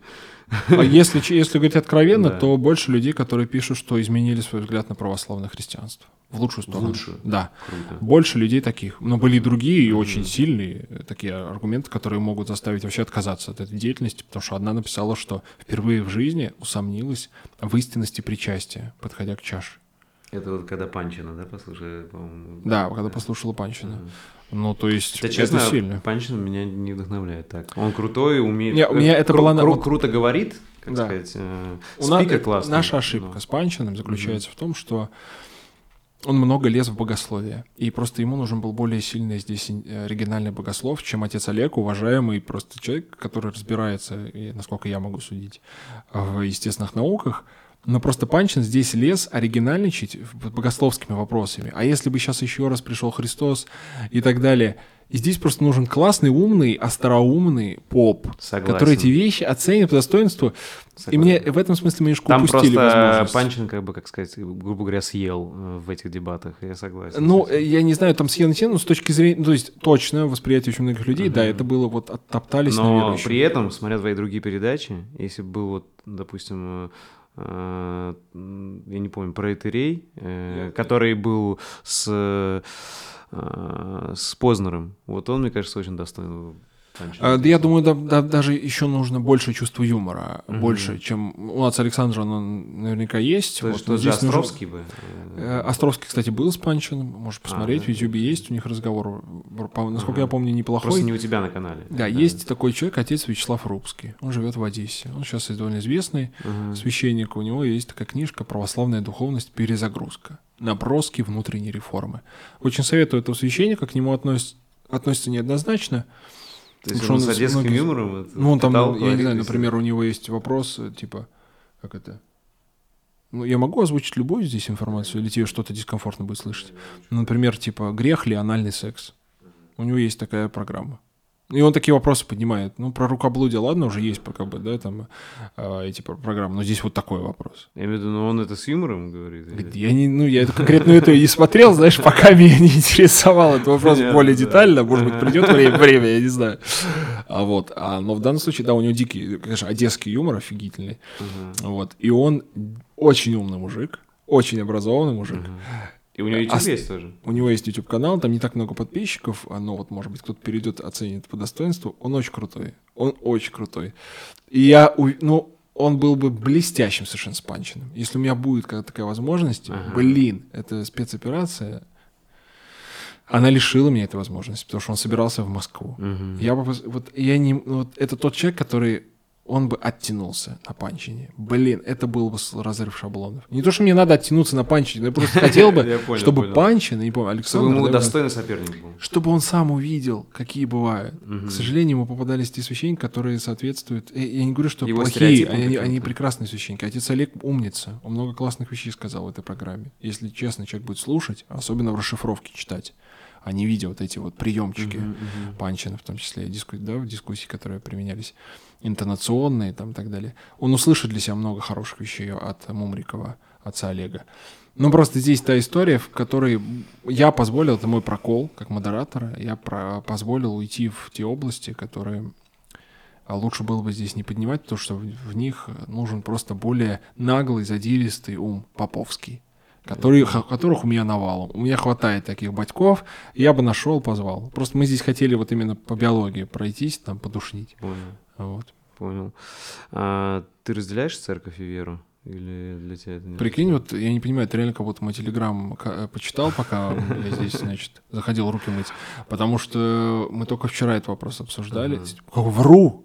Вру, сегодня мы его обсуждали. Сегодня я был в Петербурге, выступал на одном форуме, ко мне подошел парень. Ну как-то, ты, что у тебя провидение? Ты это пророк, Господь ты молитвенник великий, нет, что, чудотворец. Это Господь через меня говорит. Ко мне подходит парень сегодня и меня одергивает после моего выступления и говорит, как вот мне с молодыми ребятами, которые ко мне подходят и говорят, что церковь и вера — это разные вещи. Не религия и церковь, не религия христиан, не христиан, церковь и вера. То есть ровно то, что ты меня сейчас спросил. Это как? И вы после этого говорите, что Бога нет, друзья? Ну серьезно? Ну, как ну ладно, ответил? это окей. Как окей, это типа типичный вопрос. Ага. Как я ему ответил, как я отвечу тебе? Нет, да, как честно. А, нет, просто там разные вопросы, ну типа. Как думаешь? А, смотри, давай ему это это был ответ ему, поэтому давай отвечу все-таки на твой вопрос.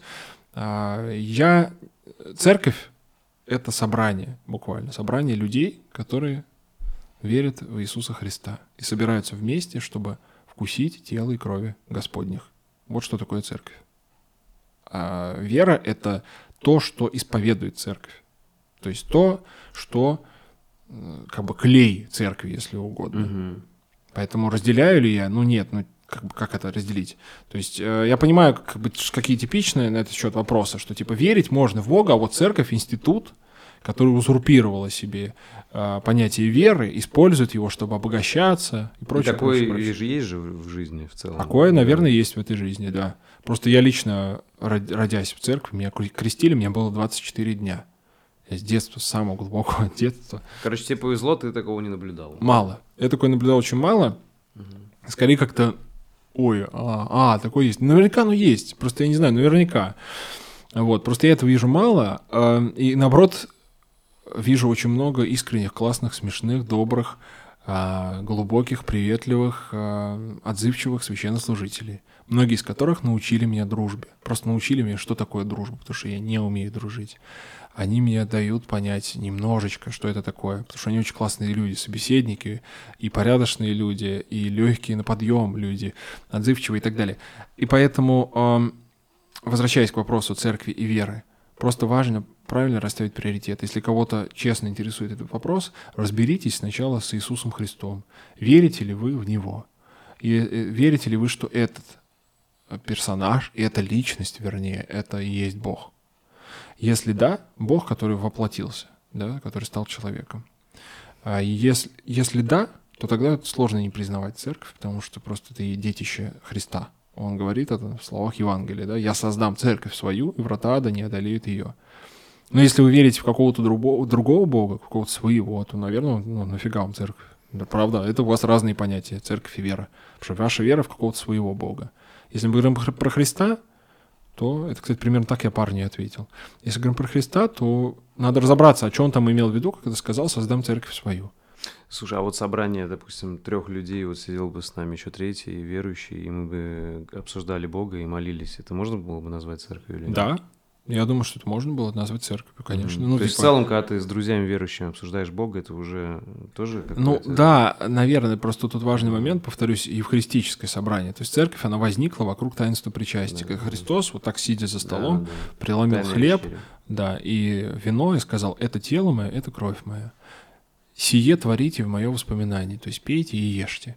И вот правильно это понимаю, вот э, в, в твоем понимании, как вот ты изучал, да, э, это и есть момент создания церкви. Вот когда. Момент создания церкви немножко Или другой. Он когда Петр... пятидесятница. Нет, ага. момент создания церкви, вот э, он будет, опять да. повторюсь, не знаю, когда мы выйдем, праздник, который угу. на народе называется Троица. Угу. Вот это пятидесятый день. Почему пятидесятница? Пятидесятый день после воскресения Христова, когда на сороковой день Господь а, Иисус Христос вознесся mm-hmm, на небо, ну как да, бы куда-то да, делся, да. все, до свидания, ребят, дальше сами. Это уже ученики учеников, когда. Э, и, подожди, вот сначала Господь все сказал, ребят, пока, вот, mm-hmm. Я, я с вами, там утешитель как бы с вами, вот, а, но вы как бы сами давайте что-то попробуйте сделать.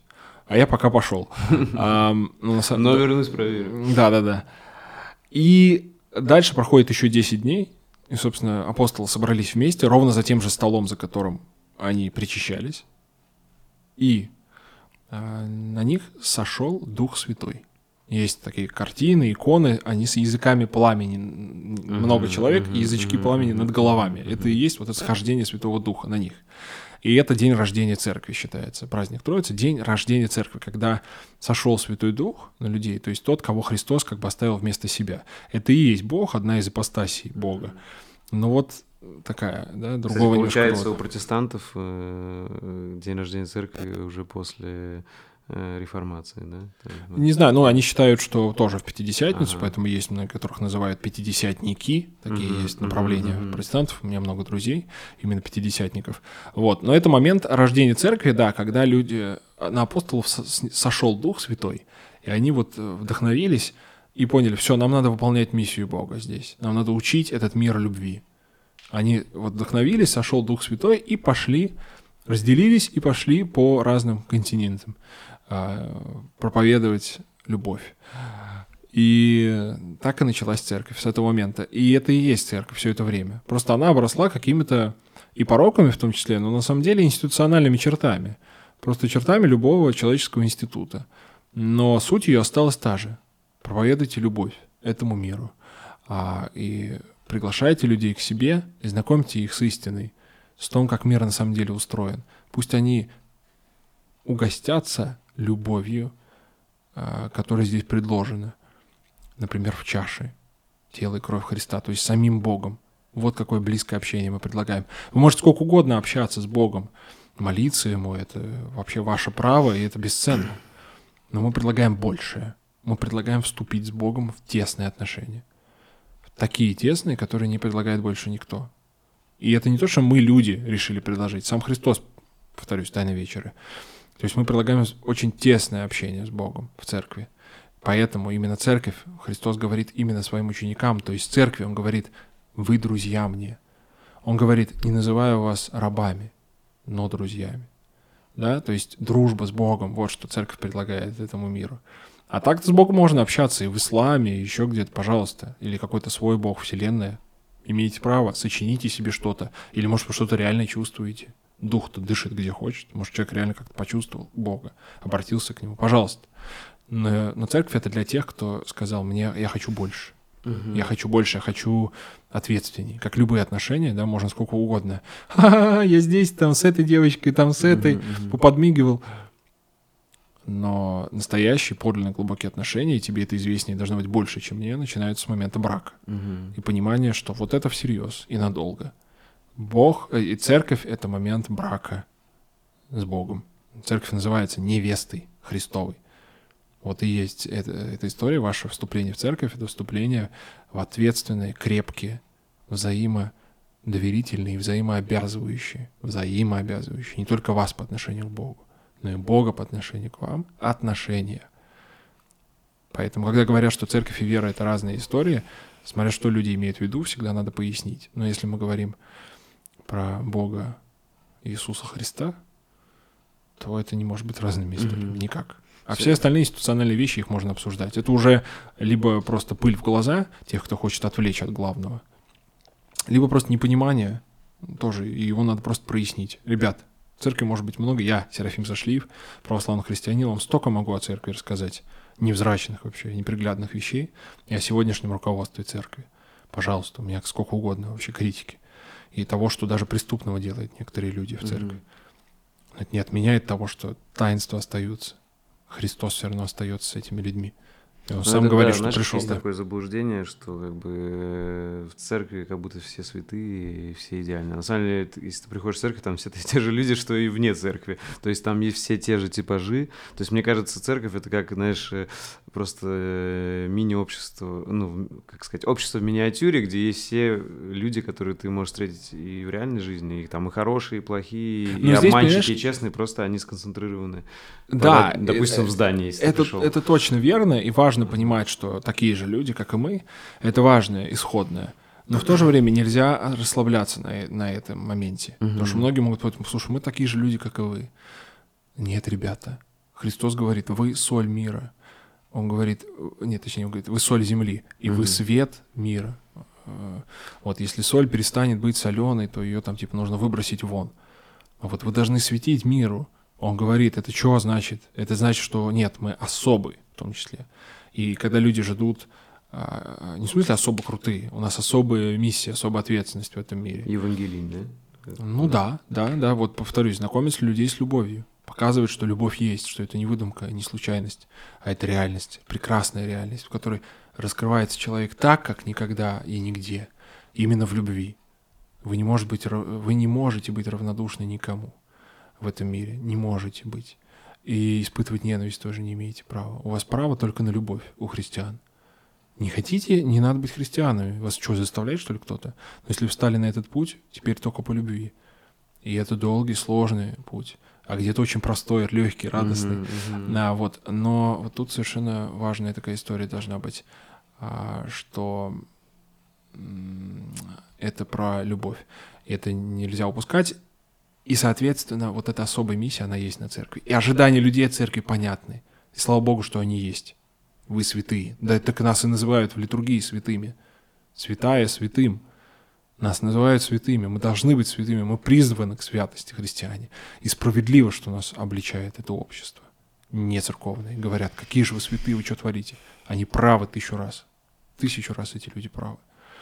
Нам нужно быть такими, чтобы нам сложно было нас упрекнуть в чем-то чтобы мы являли этот пример любви.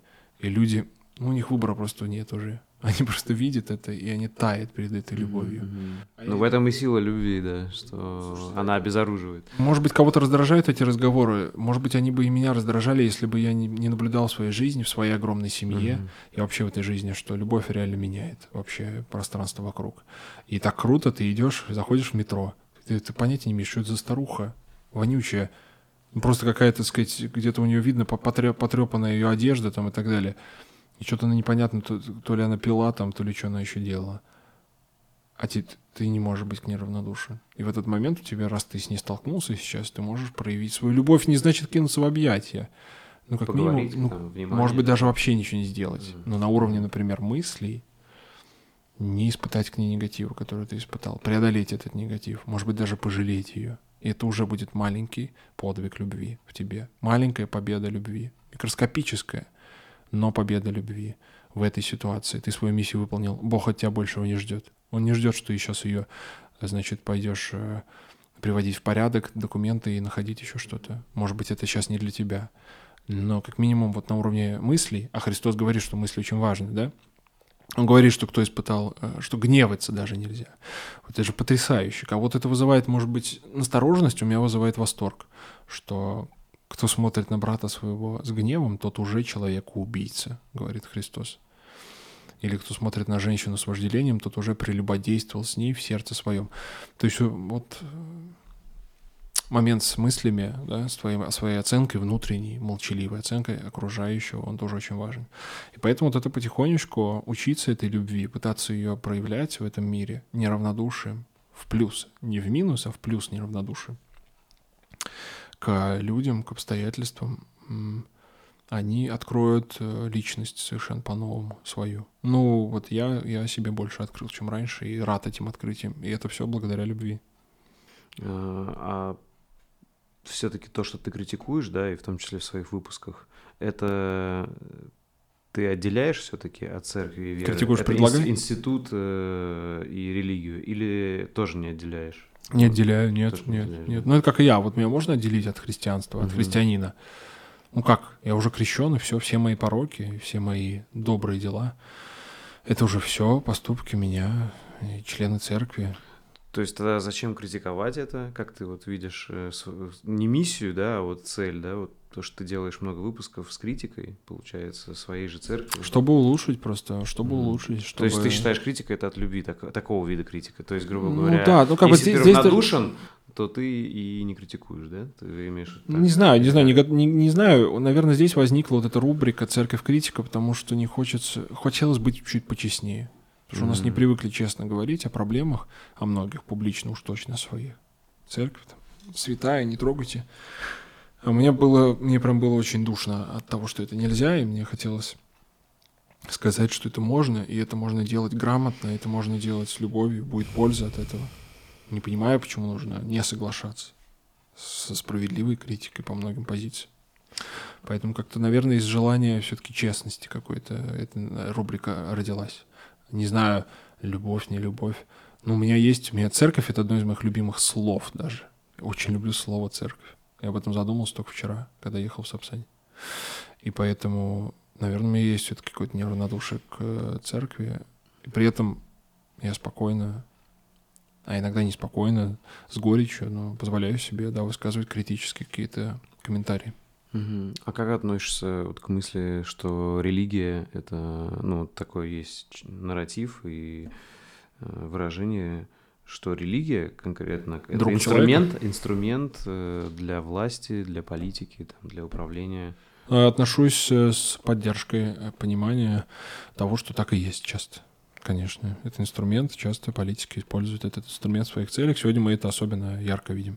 Но при этом это не отделяет, что церковь внутри религии — это искренняя абсолютная вещь со всеми, что мы описали, плюсами ну, как чем, бы... ну, как бы не плюсами, а с тем, что это реально существует. Искренне. А, ну да, ну да. То, то есть, есть это вот э, как-то переплетено, получается, очень сильно все. Ну да, но тут же нет особой сложности. Слушайте, есть там, не знаю, добрый человек, который хочет помогать людям. А почему бы его не использовать, какому-то политику, чтобы этот добрый человек помогал нужным политикам людям? Например, сегодня поехал в Мариуполь помогать. Угу. И это как-то вроде немножко обслуживает идею того, что мы восстанавливаем Мариуполь, который разрушен, мы делаем много добра. А это добрый человек, он просто у него есть навык помогать. Его можно использовать в своих политических целях, чтобы показать, вот, что мы восстанавливаем регион, восстанавливаем Слушай, город. а мне кажется, это даже вот в- конкретно в этом примере может даже не без политики. То есть человек, неважно, какая у него там взгляд на эту войну, он может искренне поехать просто помогать. Да, но мы Миссия- с тобой или- говор- или но мы же с тоб- миссионером быть. Да, но мы с тобой говорим про политиков, которые используют это. Мгм. Да, они могут этот случай использовать, наверняка и сейчас используют часто. Мгм. Это чтобы показать, вот, пожалуйста, смотрите, как происходит, как Россия заботится и так далее. Это политическая история, причем здесь вообще добро. Это просто политическая история. А конкретно человек, который едет помогать, это просто добрый человек. Вот и Мгм. все, с добрым сердцем. И так часто бывает в церкви. Церковь это нечто доброе, э, мистическое, э, глубокое и касающееся миллионов людей. Поэтому политики это понимают и используют в своих целях. Нечто доброе используют в своих целях. И, к сожалению, многие наши э, иерархи церковные, они просто покупаются на это. И рады быть используемы. Может, кто-то думает, что добро. Наверняка многие думают, что служат добру тем самым. Но я думаю, что это заблуждение. Э, И вот... э, Часто заблуждение, просто уточню, да не просто точно они заблуждаются. Нет, часто это заблуждение, приводящее к пагубным последствиям, одно из которых мы видим сегодня. Тотальная э, поддержка того, что происходит. Я даже задумался недавно, что патриарх Кирилл ярче и громче топит за СВО, чем Путин, блин. Вот я скорее патриарха услышу патетичную речь, мгм. патетическую в в по поводу этой войны и борьбы цивилизаций, чем от Путина. Путин сдер- сдержанней. Ёпрст, блин, почему это И- представитель моей церкви? И что ты думаешь об этом? Получается, смотри, это же ты, ты не усомнился из-за этого в церкви? Ты все равно, или как? А куда деть опыт соприкосновения, повторюсь, с Иисусом Мгм. Христом? Он же в чаше. кон- Конфликт Я же не внутри патриарх, тебя, я- правильно происходит сейчас, да? Типа, или как э, сказать, что типа вот есть вся вера и любовь к церкви, есть несогласие вот чем-то таким, да? Или как? Ну да, но опять же, вот я хочу, что я не знаю, как бы как еще это понятнее объяснить нашим зрителям, там, слушателям, Мгм. что очень простая история. Есть Иисус Христос в чаше. Священник выносит своими несовершенными руками. Может быть, он накануне жену убил дома. Мгм, мгм. Но таинство совершено не им, не он колдун. Таинство совершено сверхъестественным способом. Хлеб и вино стали телом и кровью Христовыми.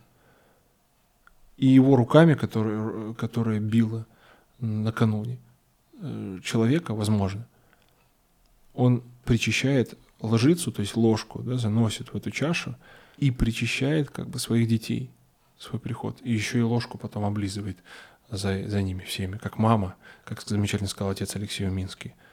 Он говорит, для меня это как вот мать манной кашей ребенка накормила и облизала ложку, потом даже не подумает о том, что что-то не так, что-то не про там, да. И как бы вот такая странная штука и интересная, по-своему открывающая то, что Бог нам, таким грешным, несовершенным, доверяет. Вот так, что Он доверяет нам участвовать в этих таинствах, в том числе преподносить их. Я это говорю к тому, что несовершенство людей, они есть. Бог при этом не исчезает. Мы не хотим с этим смириться, хочется гнушаться и сказать, пошли все нафиг, блин, эта церковь, я в ней разочарован. Ну как тогда объяснить, опять же, слова Христа, что пришел я не к праведникам, но к грешникам? Ну ё-моё. Ну я понимаю, что это неудобно. Всем хочется Иисус сказать... уже за тебя подумал, в смысле, заранее над твоими этими Конечно. сомнениями. Он настолько подумал про нашего патриарха, про кого угодно. Как он там сказал, про тех, кто председательствует на собраниях и молится на виду у всех. Он даже про это уже сказал. Мгм. Даже про это. Не нравится патриарх, и вам кажется, что он не прав, откройте Евангелие, смотрите, Христос уже сказал.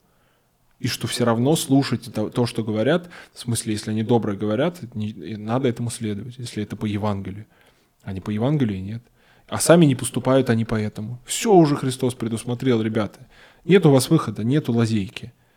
Нету, не за что прятаться. Дальше уже остается за неверие прятаться или, или еще за что-то. А вот здесь мы уже подходим к тому моменту, когда человек просто не хочет отказываться от грешного образа жизни. Потому что ты, если сейчас станешь христианином, тебе, например, нужно перестать спать с девушкой. Просто перестать. Или с мужчиной, не знаю. Ну, да? если вы не женаты. Если вы не женаты, Да. естественно, да. Очень важное уточнение, а то сейчас тоже думают, что какое отношение христианства к сексу, да, что это невозможно, или только для детей, для зачатия детей. Вот. Только для зачатия детей, конечно. Это звучало в современном мире. Да. Э, поэтому тут вот, так, вот такой момент. Э, да, это потребует некоторые перемен от тебя. А, но не потому, что это какие-то правила абстрактные, потому что это церковь, она уже прожила, у нее этот опыт вобрала в себя опыт жизни человечества. И она говорит, ребят, пойдете сюда, будет хуже, не надо. И душе, и телу. Давайте назад. Не, не, не надо. Давайте лучше вы здесь немножко попридержитесь, поаскетичнее. Зато потом получите настоящие глубокие полноценные отношения, любви, в которых можно развиваться и познавать друг друга и Бога, как я прочел у Минского. Прикинь, в сексе, блин что можно познавать не только и друг друга, и Бога. Ты представляешь, я даже мне страшно это произносить, но это такая интересная мысль. То есть какие глубокие отношения могут быть у людей? Как Бог нам такие, такой подарок сделал? Ну как мы можем пренебрегать этим? Как мы можем размениваться на какие-то отношения мелкие, потому что нужно физиологию свою успокоить? Или свое одиночество заткнуть чем-то? Ребята, вам Бог такое предлагает. Он же не говорит, а вы тогда в вечной жизни, как многие говорят, вам будут райские сады. Нет, он просто говорит, ребят, есть возможность это в отношениях ответственных, потому что любовь без ответственности не может быть. Так, пожалуйста, давайте не размениваться на мелочи. Просто выберите одного человека, с которым вы сможете вот это все, у глубину эту открывать друг в друге. И Бога открывать друг в друге. Я не знаю, но это настолько восхитительно. О чем вообще говорите? И поэтому, а, собственно, возвращаясь к этой теме, там церковь, вера и прочее – вот церковь, она про это, про всю вот эту глубину, которую ты можешь получить, узнать и открыть. И при этом это не отменяет, что многие люди в ней совершенно идиотским образом себя ведут. Но ведут в каких-то конкретных вопросах, а в других ведут себя нормально. Может быть, он за СВО топит, но он ошибается, мозгов не хватает оценить нормальную ситуацию. Он привык, что а, в России одни враги в этом мире. И значит, сто пудов и сейчас. Это они что-то зачинили, учинили. Опять этот Запад учинил. И он не со зла, просто он искренне думает, что это опять так, как и всегда было в нашей истории. Ну, а, и, но при этом он детским домам помогает, при этом он окормляет паству, при этом он ходит в тюрьмы, помогает, э, заключенных причащает, ходит в паллиативное отделение. Я недавно тут ходил тоже с одним священником. Что, его жизнь бессмысленна, что ли, из-за того, что он СВО поддержал?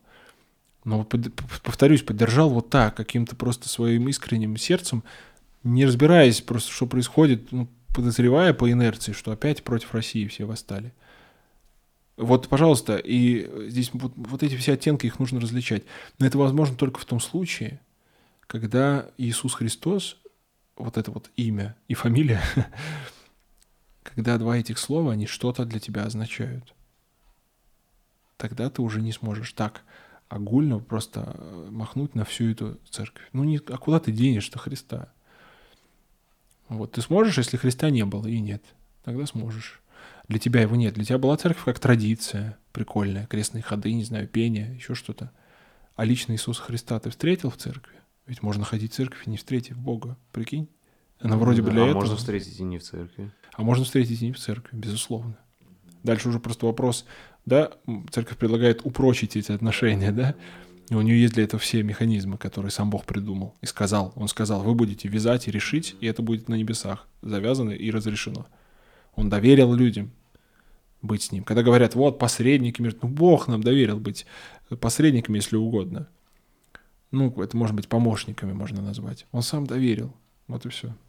В чем конкретно ты видишь присутствие Бога? Вот э, у тебя тоже был такой вопрос на твоих передачах, ведь физически никто из нас не видел. Как ты ощущаешь ну вот то, что я называю, и многие называют религиозным опытом, вот это переживание сердца, какое-то переживание радости, которое не похоже на радость в каких-то других обстоятельствах. Я, повторюсь, мне знаком театральный опыт, я играл в спектакле, получал лучшие мужские роли, угу. э, срывал аплодисменты.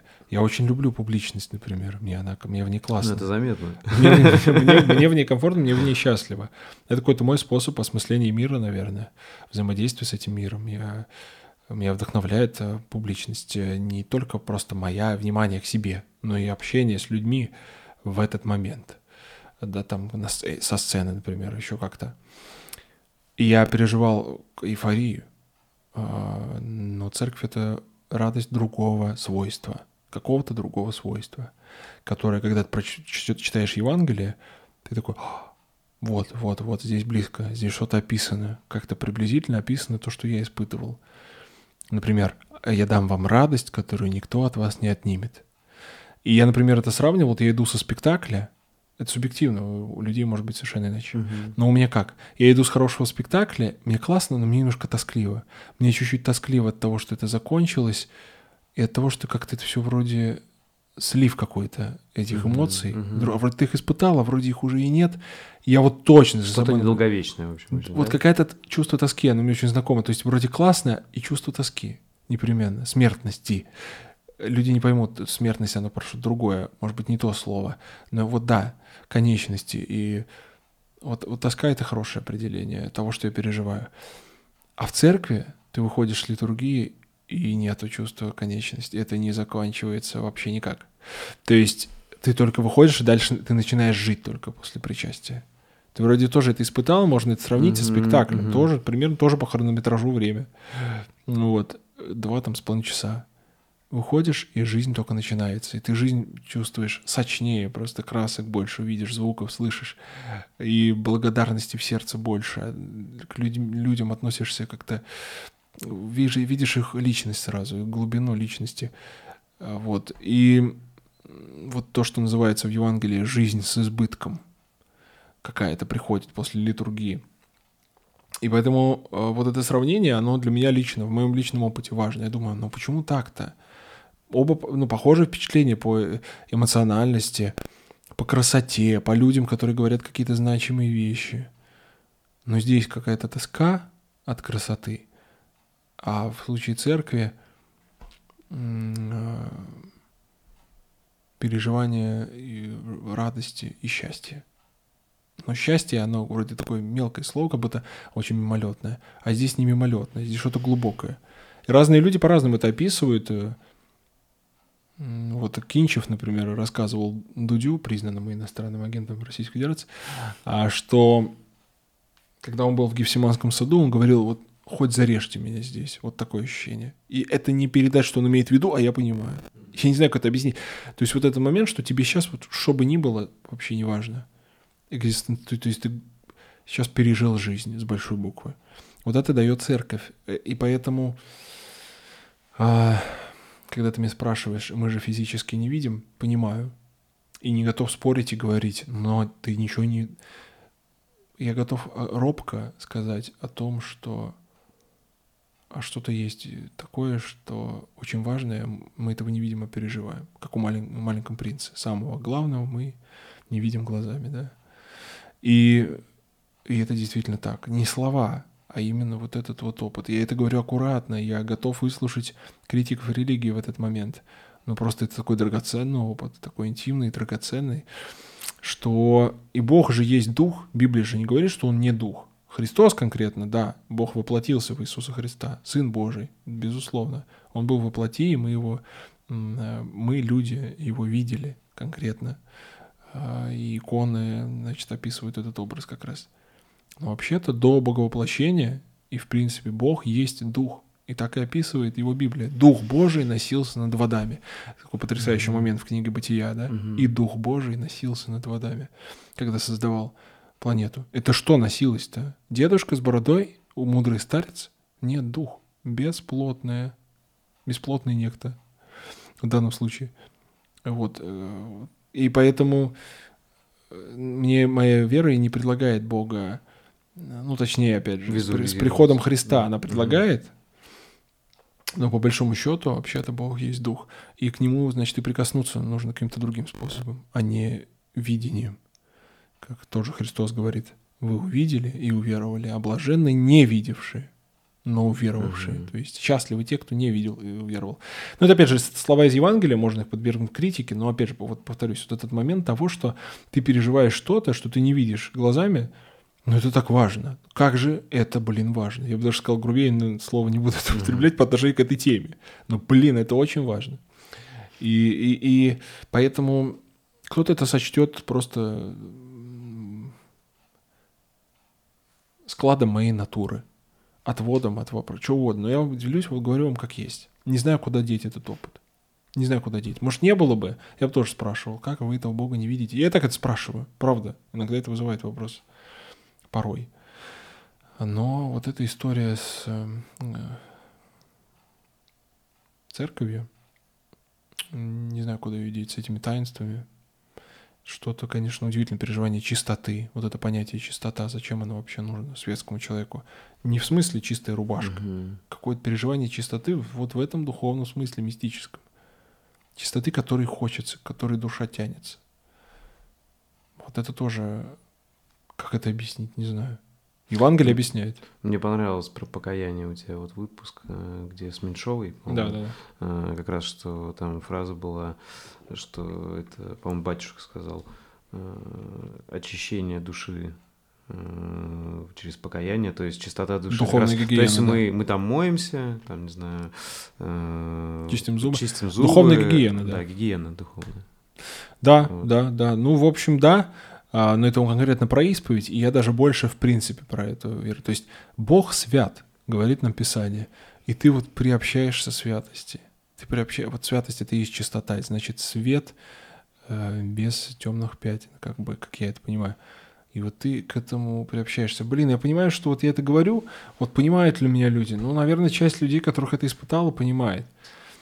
Кто-то не понимает и как по-своему это объясняет, и крутит пальцем у виска, и пускай, но вот ничего не могу с этим сделать. Как-то как вот это Кто так. услышит, да поймет. Иди и смотри, как говорит Евангелие тоже. Приходите, тоже у нас есть строчка в псалтире. Вкусите и увидите, что благ Господь. Вот вкусите, буквально попробуйте на вкус христианство. Не законы, не какие-то заповеди или еще что-то. А вот эту любовь попробуйте на вкус. Придите, попробуйте, рискните. Э, Сказать Богу, я хочу попробовать понять, есть ты, нет. Ну почему это нельзя сделать-то? Если вам искренне интересно, сделайте. Посмотрите на результаты, послушайте внимательно, в тишине, что вам предложит э, Бог. Вот я слушаю и что-то улавливаю, как мне Мгм. кажется. Тоже такой классический вопрос, на самом деле. Но все конфессии, они об одном, об Иисусе Христе, или все-таки это дьявол создал много дорожек, чтобы, запутать? Ты как считаешь? Не знаю. Я думаю, что какие-то конфессии просто придуманные человеком, результат Мгм. каких-то а, такое настроение было, вот осмыслить этот мир, и люди придумали, как его осмыслить по каким-то косвенным признакам, по животным, по природе, по своим ощущениям тоже, как я говорю. Кого-то свои ощущения взяли, описали это так. Вот, а где-то дьявол, дьявол отводит от истины, а где-то дьявол пользуется искренностью сердец, которые ищут Бога, и куда-то их не туда ведет, чтобы у них были странные мистические законы, дурные какие-то, вредящие душе и телу. А христианство — это та религия, которой Бог сам себя открыл и сказал, ребят, я такой, вот я такой, давайте дружить. И это предложило именно христианство. А Что думаешь о том, что Познер сказал тебе на передаче, что э, православие э, это проблема, как бы корень экономических проблем России, да, что там из трех конфессий протестанство, э, католичество, православные страны якобы живут хуже всех, там и беднее и так далее. Ну, я предложу Вот просто ознакомиться с выпуском, который называется «Церковь и экономика», он у нас вышел. Мгм. с Александром Аузаном, декан экономического факультета МГУ, а, православный человек, между прочим, и монахом, архимандритом Филиппом Симоновым, который экономист, по-моему, он доктор экономического, ну, короче, у него тоже какой-то там э, звание, он понимает в экономике. Просто посмотрите, что они об этом говорят, послушайте их. Поэтому говорить и возлагать всю ответственность на православное христианство как мировоззрение за какие-то экономические наши проблемы не очень корректно. Но, опять же, это как с биологией. Я обращаюсь к специалистам. Я об этом знаю любительски. Мгм. А вот послушайте, что говорят специалисты. И поэтому, да, у нас есть много предрасположенностей каких-то, как у нации, к...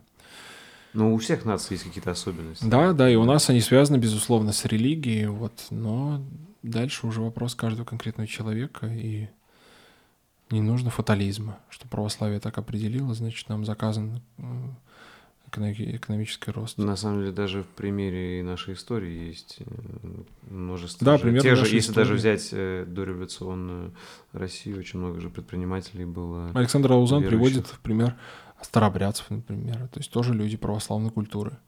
Вот, а, поэтому не знаю. Вот специалисты, послушайте, что они говорят. Там все интереснее, чем вы думаете, чем просто тезис, что православие привело нас к каким-то экономическим Мгм. проблемам.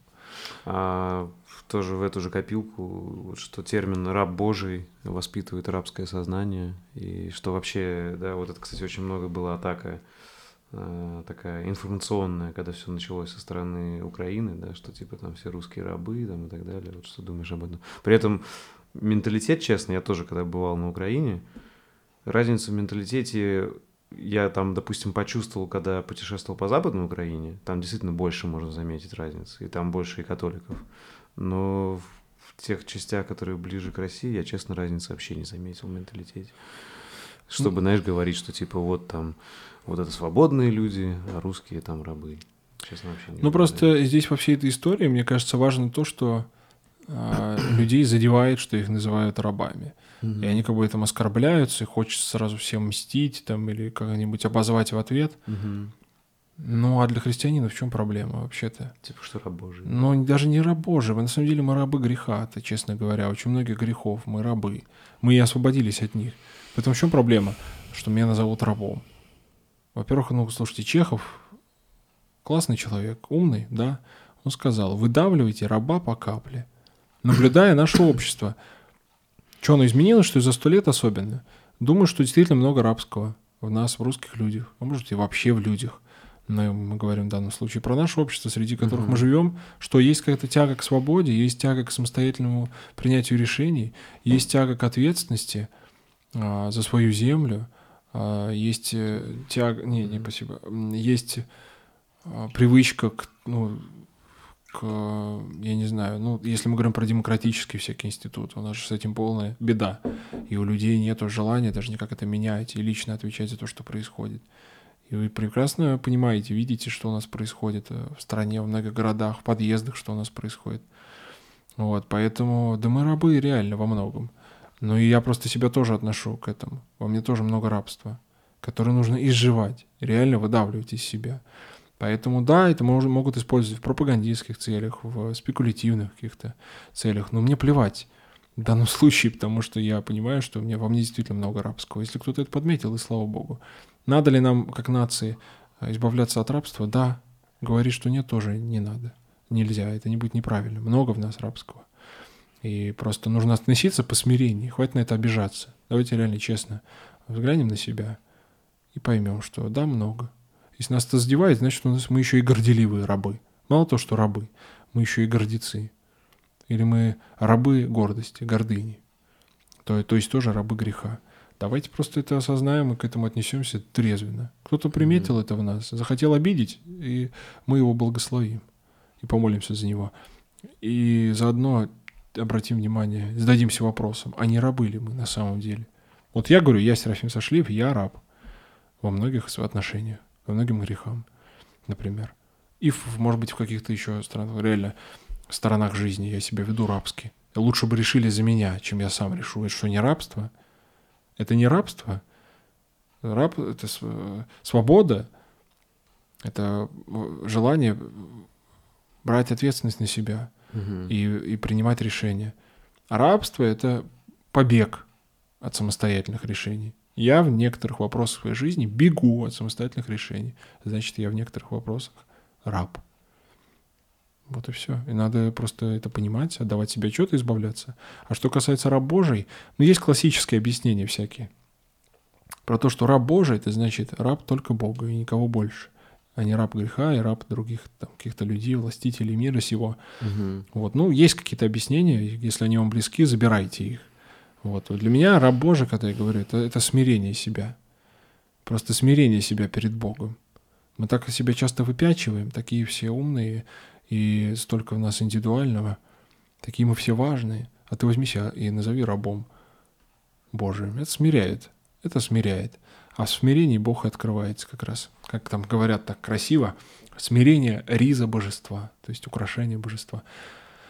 Или Бог гордым противится, смиренным дает благодать. То есть в смирении, в каком-то самоуничижении, в самоумолении и таком отношении к себе очень невысоком, понимании всей в себе тьмы, которая в тебе есть. Это, это классный момент, который позволяет тебе, э, открывает как раз двери к тому, что тебе что-то сказал Бог, потому что ты в этот момент готов не себя слушать, а кого-то еще. Именно в момент того, что о чем я себя слушать-то? Я вообще немощный, я вообще во многих отношениях несостоятельный. Человека ничего не понимаю, я ошибаюсь. Я не хочу себя слушать, когда Бог, скажи ты мне, ты лучше знаешь. Угу. Слушай, а вот относительно тогда вот как раз веры, э, мне вспоминается сразу Богу Божья, э, Кесарю Кесарева. Э, как ты считаешь, в этом мире вообще возможно быть вот абсолютно свободным? То есть, мне кажется, если ты э, человек, который не идет по ступенькам власти, чтобы там стать максимально там у власти э, до твоего уровня какого-то возможного, то ты все равно всегда будешь так или иначе зависим от кого-то, и, соответственно, так или иначе, то есть любой простой гражданин в любой стране, он, с, с как, если он соблюдает законы, то он в какой-то степени раб. То есть есть как бы государство, которое задает законы, ты должен их соблюдать. То есть в какой-то степени ты в любом случае можешь там не любить свою работу, но ты пойдешь. Там, понимаешь, да, даже слово работа, там слово ну, раб. Да, да. То есть, грубо говоря, э, что можно назвать любого там, не знаю, там водителя или там врача или юриста во всех странах супер свободными. То есть э, они, может быть, у него сегодня плохое настроение, но ему надо работать. То есть, значит, да нет, конечно, это тут есть... много, много разных оттенков да, в этой теме. Просто угу. говорим про рабство как нечто негативное, это же угу. тоже есть, и это, это надо понимать. Рабство как уход от ответственности, угу. рабство как неспособность э, ну, сделать самостоятельный шаг какой-то, потому что это страшно, а вдруг я ошибусь, вдруг я что-то я неправильно понял и так далее. В силу именно этого рабства, я думаю, многие, например, не женятся долгие годы и просто а, живут, например, со своими напарниками и спят с ними. Э, вот, э, и тоже из-за неспособности поступить ответственно и свободно. Вот. А кто-то же наоборот считает, что брак это тюрьма, типа. Ну вот это класси... это та, та самая, та самая история. Еще же сейчас да. распространена это, знаешь, там типа мужское государство, как вот есть ты мне скажи, брак это тюрьма, ты скажи. Я так не считаю. Ну вот ты человек в браке, я понять не имею. Ну. Я женюсь, скажу свое мнение. Ты так не считаешь. Понятно, можно там шутить на эту тему, это знаешь, как есть уже всякие приколы, типа, когда сын спрашивает у отца, что такое э, брак и как жениться, он говорит, ну это как вот, видишь, у тебя песни э, есть любимые в плеере, да, ну прикинь, это как удалить все и оставить только одну. Вот, но э, в этом же, ты сам об этом говорил, прикол-то в глубине, и, ну, понятно, там, спроси меня лет через 50, я еще пока немного в браке, вот, два с половиной года.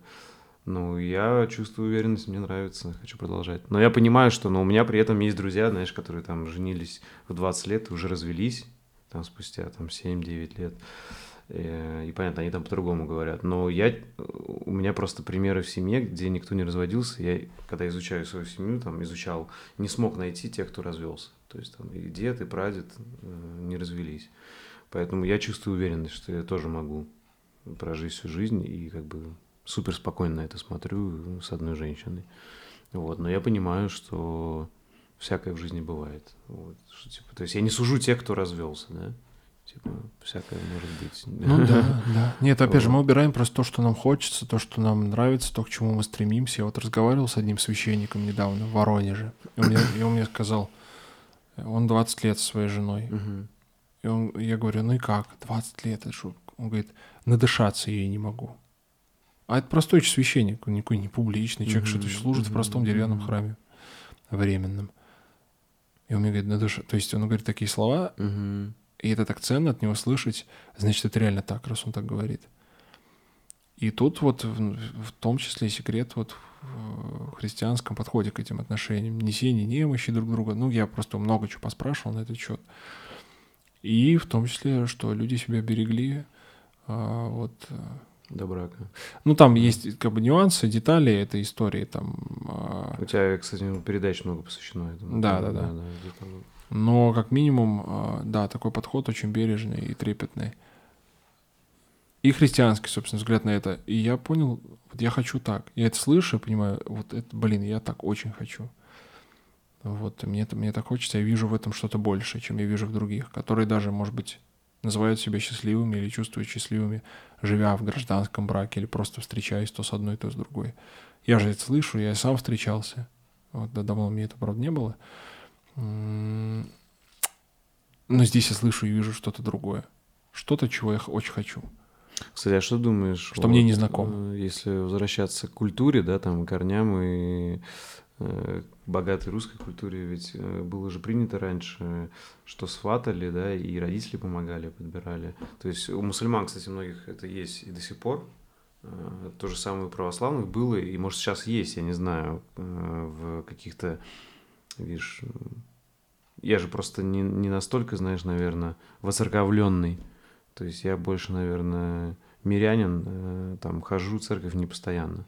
Вот, но молюсь регулярно. А это, кстати, день. это, кстати, как, как, с, как с браком всего. тоже. И вот суть, ага. суть хождения в церкви, она же не в том, чтобы а, галочку поставить или, знаешь, там.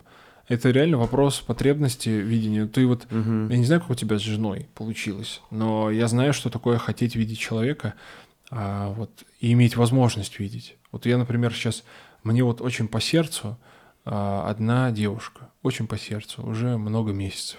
Угу. Но у меня нет возможности ее видеть регулярно. Она очень далеко живет, и там и всякие дополнительные обстоятельства. Я понимаю, блин, если бы она была рядом, конечно, я бы с ней виделся постоянно.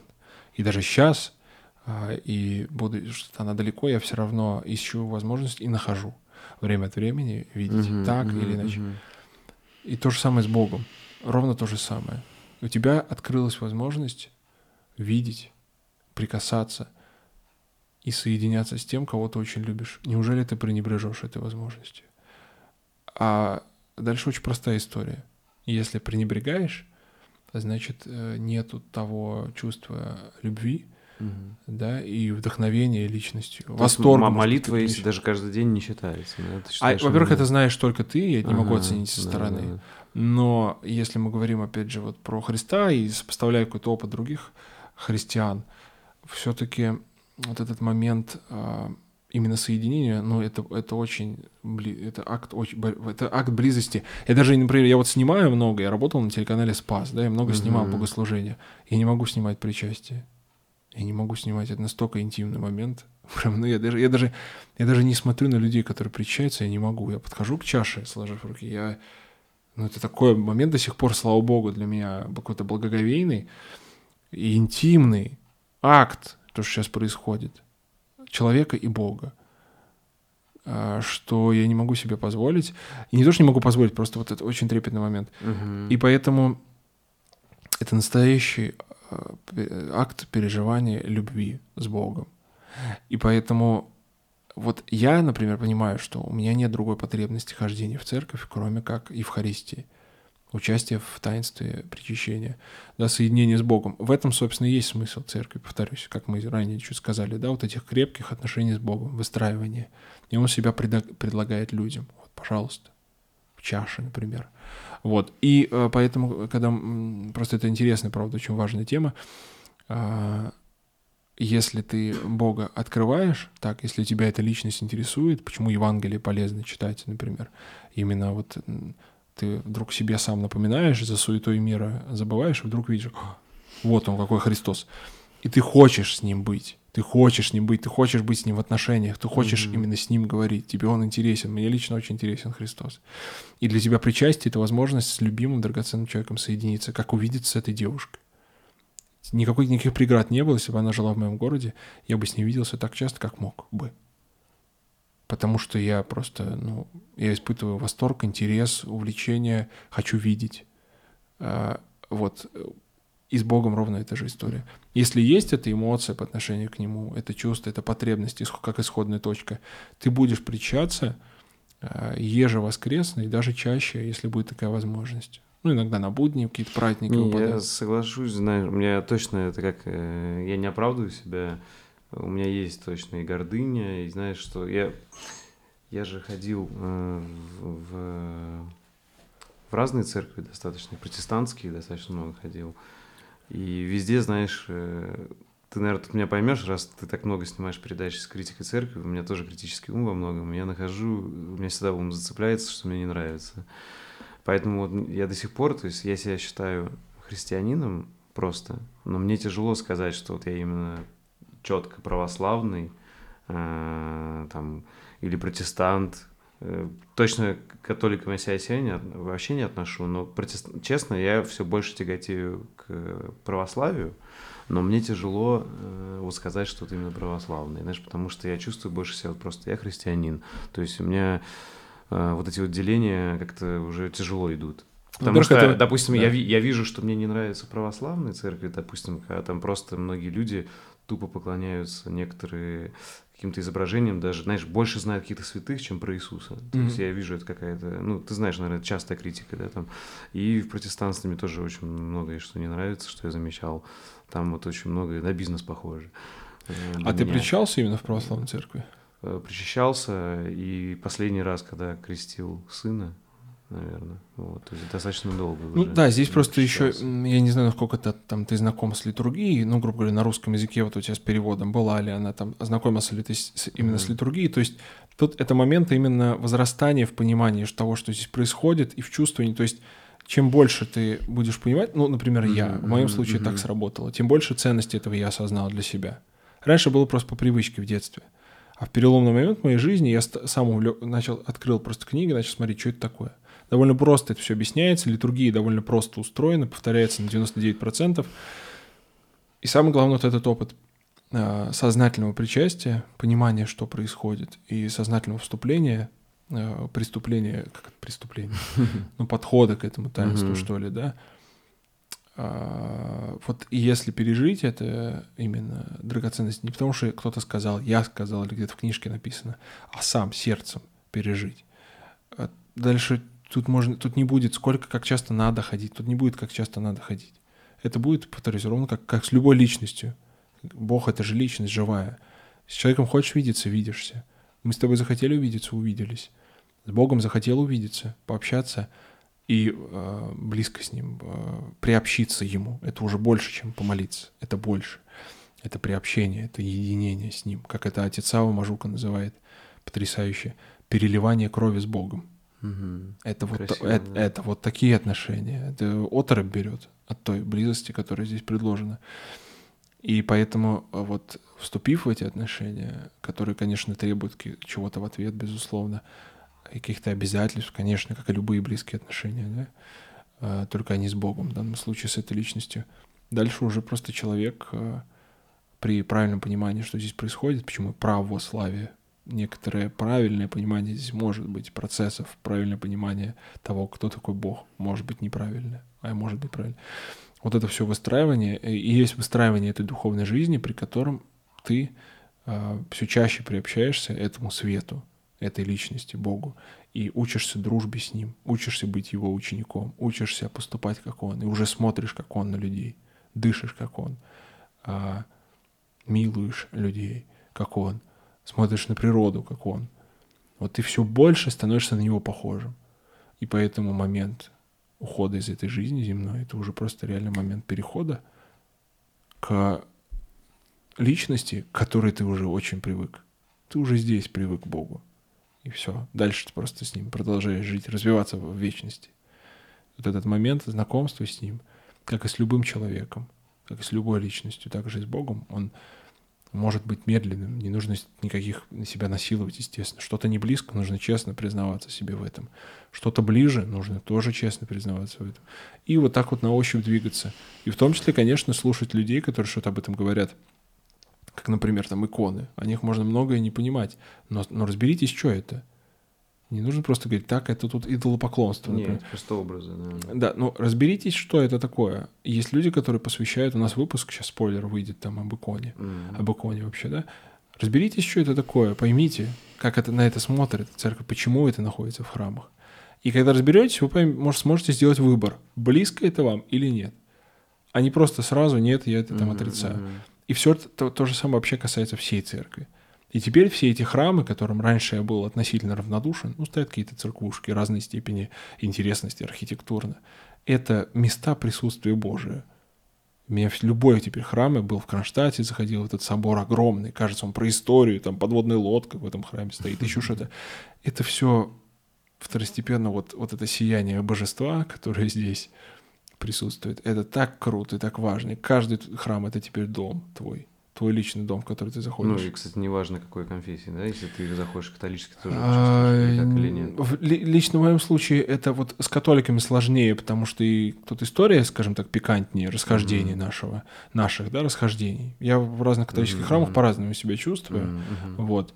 А, но вот этот момент, да. И, Просто, и... скажем так, вот извини, что перебил, да. мне, допустим, католичество не нравится по очень много чему, и я вообще вот, то есть, как сказать, даже сомнений нету, я не католик точно. Э, но... Ну, слава богу, продолжаем разговор. Да, да, да. Но э, в храмы меня многие восхищают, я себя прекрасно чувствую там. И меня многие храмы католические восхищают. Угу. Поэтому я просто не готов ручаться за именно там религиозные переживания, потому что у меня их не было. Угу. А, именно в католических храмах. У меня был какой-то восторг перед архитектурой. Я был на мессе и просто смотрел, слушал. Угу. И не раз. А, и поэтому тут вопрос совершенно только в, вот, а, в том, я ручаюсь за тот опыт, который у меня был. Вот. А с другими конфессиями я много был на разных прославлениях пятидесятников. Вот у меня есть свои наблюдения, я их публично высказывал. Это тема там, отдельного большого разговора. А, но я ручаюсь за опыт, который дает православное христианство. Поэтому тут и не нужно тебе говорить, я православный. Дело не в этом. А дело в том, что Эм, дело в том опыте, о котором не нужно врать. Если у тебя его не было, ну не было. Что ты сделаешь? Что ты его вымучишь, что ли, из себя? Те слова, которые говорю, это могут быть только мои слова. У тебя какие-то совершенно другие индивидуальные. У меня, знаешь, как я себя прекрасно чувствую в храмах. Э, э, у меня больше, наверное, вызывает какие-то мои критику и недовольство, и иногда э, нежелание участвовать именно какие-то моменты обрядов, наверное. Допустим, вот скажи, может, это глупо или может не глупо, вот меня, допустим, напрягает, что именно надо батюшке целовать руку. То есть, если крест целовать, я еще понимаю, а вот батюшка иногда, знаешь, да, особенно если это первое место, куда я пришел. С другой стороны, может, этот момент как раз так задуман, чтобы я усмирил свою гордость, да, что типа... Ну, да, я, я это э, тоже, знаешь... Вот ты как это воспринимаешь? Мне интересно. Или, может, ты даже об этом не думал? Нет, это то, о чем мы с тобой говорили. Я об этом не думаю в том смысле, что я с этим вырос, и вырос с представлением о том, что священник, конечно, он пастырь, и, конечно, и образ пастыря того самого, да, и он своей жизнью призван воплощать в себе особенно, потому что он наш, uh-huh. как бы сказать, предводитель общины, uh-huh. если угодно. Вот. Но здесь вот этот момент, что ну, вот, вот руками этого священника совершается таинство. А, он накладывает епитрахиль тебе на голову, читает разрешительную молитву и благословляет тебя на отпущение грехов. Руками этого священника, как я уже говорил ранее, сегодня тебя причащают. Он тебе ложку это дает в рот с святыми дарами. И эта рука заслуживает благо... того самого благоговейного отношения, эта личность, которая это делает какой бы он ни был, да, со своими грехами и прочим, но я это делаю с пониманием вот этой и нежности, нежности и благодарности к человеку, который а, позволяет мне прикоснуться к Богу. Это же его руками делается. Поэтому тут дело не к поклонению конкретному этому человеку, но и спасение, спасибо и ему. Благодарность за его работу, да? Ну, за его служение, да, и такой, ну, как бы мне в этом, наоборот, я понимаю, что это кого-то, я знаю даже православных священников, которые просят не целовать им руки. И окей, но в моем случае меня это даже немножко расстраивает, потому что, ребята, а где это еще вообще в мире предложено? Блин, как же это круто, как же это... Сколько в этом нежности, в этом поцелуе. Удивительно, а где еще? Мы нигде не целуем руки людям. Может быть, женщинам, то это отошло уже куда-то в древность, как бы, да. А здесь вот это благоговение перед служителем, слугой Господа – не знаю. Ну, я это всегда делаю совершенно искренне, поэтому даже, даже священникам, которые, например, за СВО. Угу. Ну, условно говоря, почему я привожу за СВО, потому что для меня я это понял, очень болезненная тема. Момент, да. Не знаю, принципиально или нет, но болезненная тема. Угу, я знаю угу. священников, которые прям вот глашаты, и ну что ж ты будешь делать? Но при этом он остается священнослужителем. Вот это благодать священства и совершение э, вот этих таинств, она присутствует и это как, ну, как апостол, то, что нам дано рукоположение священников, особой миссии служения, за которую ему просто благодарен. И я целую ему руку. Я целую руку этому человеку а, в благодарности, в знак благоговения перед ним и перед его служением. Вот. А повторюсь, в православной церкви хватает места и людей никто тебя не заставит целовать руку. И более того, сейчас, особенно после ковида, многие не дают даже. Я, может, хотел бы, уже не дают. Просто он благословляет и думает, что ж такое.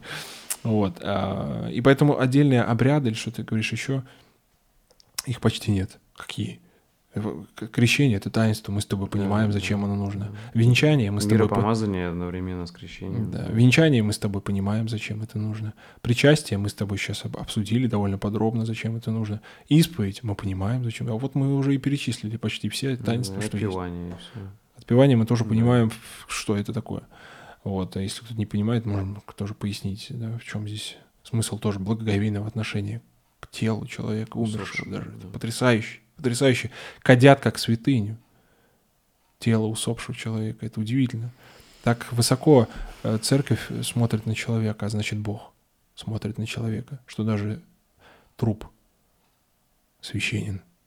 Ну, да, потому что не во всех э, культурах так относятся. Да, не ну, во всех даже христианских культурах. А здесь мы смотрим прямо в глаза смерти и благоговейно смотрим на тело человека, которое будет воссоединено с душой в конце времен, как мы верим. Всеобщее воскрешение мертвых, так называемое. Вот поэтому мы не имеем, поэтому православная церковь, например, против кремации. Мы все равно к телу относимся благоговейно и хороним человека с иконой в руках, например. Кого-то с крестом в руках и так далее. Как раз, в смысле, как раз о смерти. Как я, как я понял, вот когда готовился, что мы с тобой пережили кризис веры в похожих моментах из-за смерти внезапной близких людей – вот у меня это было, когда у меня брат родной единственный умер рано, в 33 года, возраст Иисуса, то есть внезапно.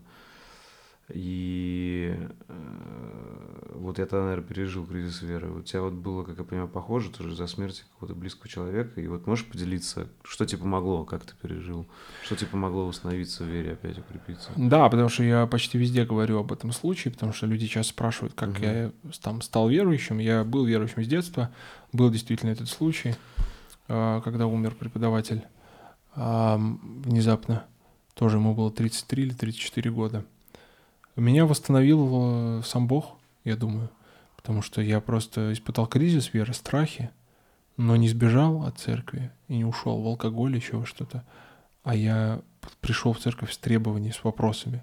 Молился я в слезах, например, однажды, как сейчас помню. Впервые в своей жизни я плакал, когда молился от отчаяния и страха. И не посрамила меня церковь и Господь Бог. Ну, потому что я получил все равно удовлетворение в той или иной степени. На эти вопросы, на эти смущения, на эти страхи. Я получил это объятие, это утешение. И это, такого, это так дорогого стоит. У меня были моменты, когда я просто улыбался, стоял в храме от того, что на меня э, вот сошло вот это благодать, это называют, или еще что-то. После всех этих страхов, после этих слез, после этой паники, я вдруг стою утешенный абсолютно. А, и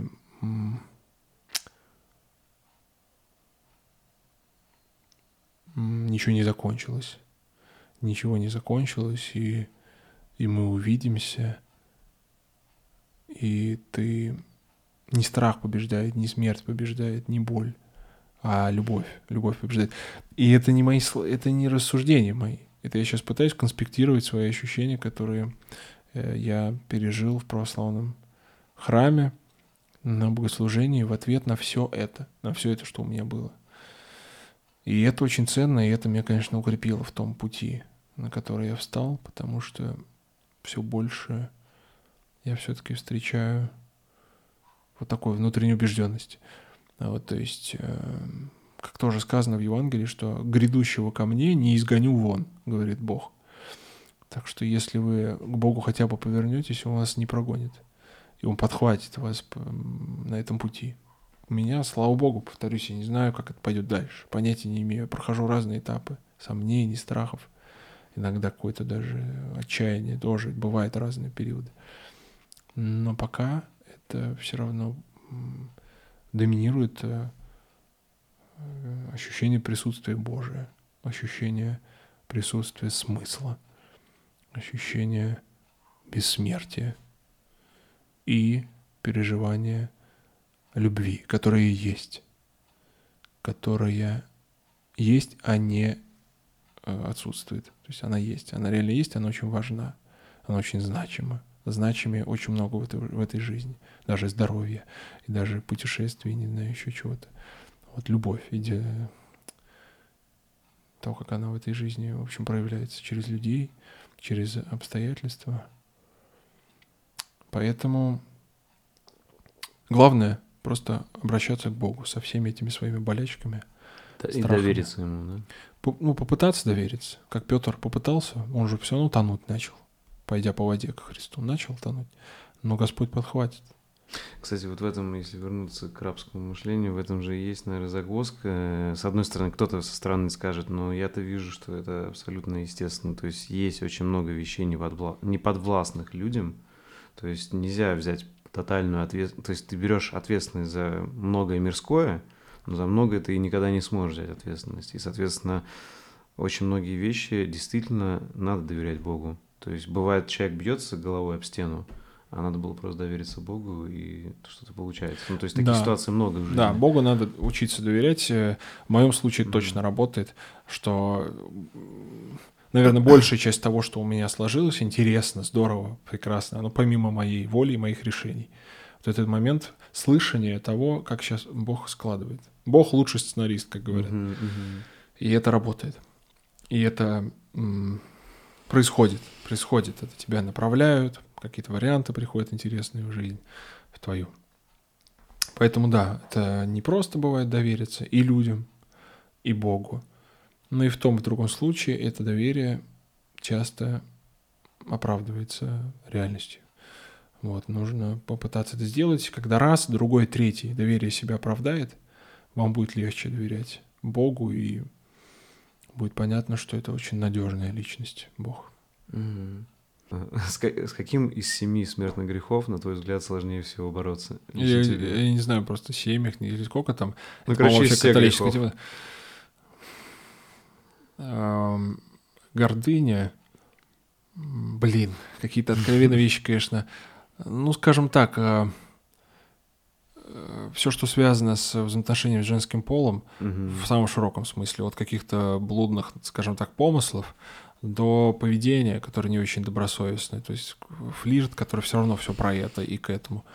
А вот. Эм, и, и лень, не скажу, что я даже борюсь особо с ней, но да наверное, что-то такое. Осуждение еще, а раздражение, которое я не контролирую. Людей вообще очень люблю осуждать и постоянно делаю это очень жестко.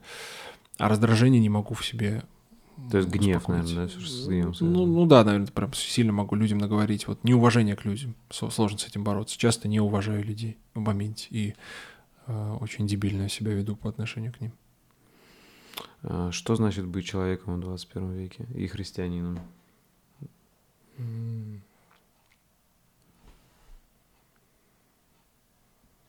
Ну, человеком не знаю, просто я, в отличие от многих, считаю, что человеком мы все-таки являемся по факту рождения. Это не то, что человеком надо стать. Вот, нет, я думаю, мы человеком являемся. А христианином в 21 веке — это быть честным человеком это быть честным человеком, потому что мы привыкли пользоваться честным, со все, отвечая на все вопросы современности, сталкиваясь с ними, не бояться с ними сталкиваться. Все, что касается всей ЛГБТ-темы, все, что касается темы этих войн и самых разных вопросов, искусственного интеллекта, что угодно. На все должны смотреть честно, прямо, а, не боясь искать ответы и быть слабыми, быть, э, про, проигрывать, проиграть не бояться проиграть. Быть христианином в 21 веке — это понимать, что ты в проигрышном положении в отношении к очень многим вопросам, что многих людей ты не убедишь, угу. и у тебя и нет ответов на многие вопросы. Но именно с проигрыша христианство и начинается. Именно с проигрыша и со слез а, женщин-мироносец, которые пришли а, посмотреть на тело распятого Христа, вот, э, и начинается обнаружение воскресшего Христа, короче. Так что быть христианином в 21 веке — это э, готовность э, быть проигравшим и не бояться этого, а смотреть на это открыто и честно и с любовью. Угу. Как ты видишь будущее, будущее России и мира, если кратко? Понятно, что Я сейчас вижу это все. будущее А, ну, я честно, как такой, прям здесь вот скажу, как консервативный человек, а, многие старцы у нас, в том числе Серафим Саровский, преподобный, в честь которого меня назвали, предсказывали славное будущее России в смысле духовного подъема какого-то. Я думаю, это случится. Может быть, через покаяние вот в этой ситуации, что сегодня происходит, еще что-то, не знаю. Через что, но я верю, что будет период в истории России еще, в котором она действительно явит себя а, с таким славным государством, а, с возрожденной во многом духовностью очень многих людей, с каким-то подъемом, единением. Думаю, это еще нам предстоит. Вот. А всего мира, ну, тоже много, наверное, что-то будет еще интересного. Но вообще нас всех ждет, ждет понятный конец. Земля и все дела на ней сгорят, как говорит Иисус Христос. Ну вот у тебя у самого выпуска про это было, ты как считаешь, апокалипсис он рядом или нет? Я считаю, что нет, хотя никто этого не знает. Может mm-hmm. быть, он случится через секунду. Мы с тобой mm-hmm. сидим, да? да Христос говорит, никто не знает mm-hmm. а, дней и часе семь, кроме Отца. Поэтому, по моим ощущениям, мне не близко апокалиптические все эти ощущения сейчас. Может, потому что я молодой, и жизнь только начинается. А что для тебя по-настоящему значимо? Ты. А, ну, момент вообще, если говорить. Вот ты момент э, стараюсь вот отточить значимость момента, ощутить, смаковать. Вот. Э, но много просто значимых. Если мы говорим про людей, потому что я могу их перечислять, да, для меня по-настоящему значимо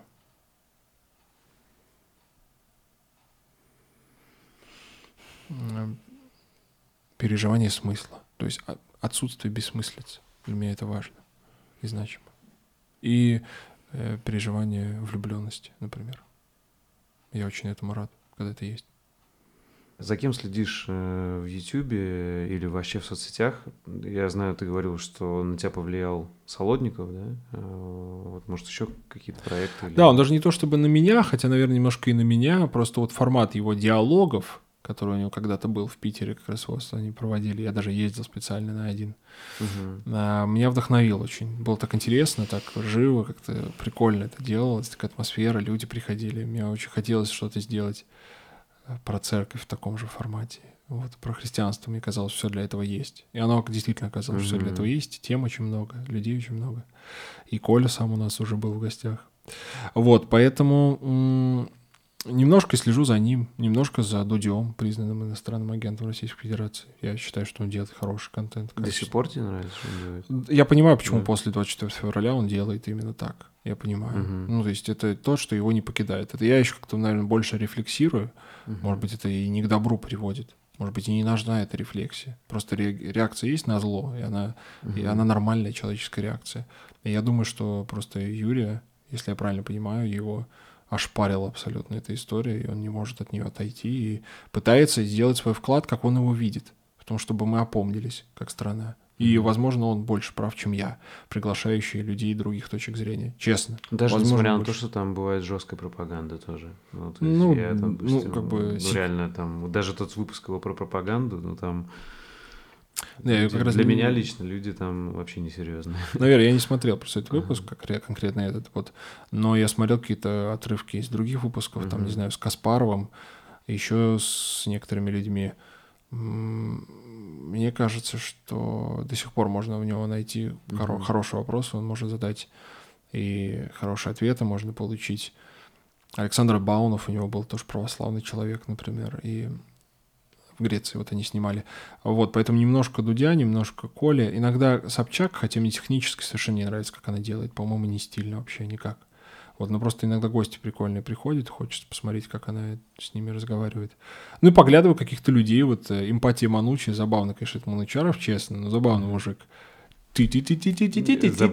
Заставка, да? Очень забавно, да. Вот, но некоторые... бывают интервью крутые. Да, бывают прикольные гости, вот, и я просто хочу послушать. Чаще всего понимаю, что с аргументацией вот у консервативной среды какие-то большие проблемы. Потому что это постоянные ссылки на вот это вот какие-то документы, которых никто не увидит, на какие-то какие домыслы, не знаю, мне это вот не близко как стиль аргументации. Честно, у меня ощущение, что либералы по ответственности не подходят к этому по, к факт-чеку просто, поответственнее. Uh-huh. Вот, а, поэтому поглядываю вот таких ребят. Вот. Но сказать, что я на, на ком-то прям регулярно, Нет, наверное, регулярно никого, никого не смотрю. Даже могу ЧБД иногда посмотреть, поржать. Какие-то отрывки вот с этим Хазбиком там или с кем-то. Ну, блин, смотрю иногда, да, могу поржать. Вот, а, а, очень любил... Мне я- в свое время, если честно, ЧБД помогло с бессонницей.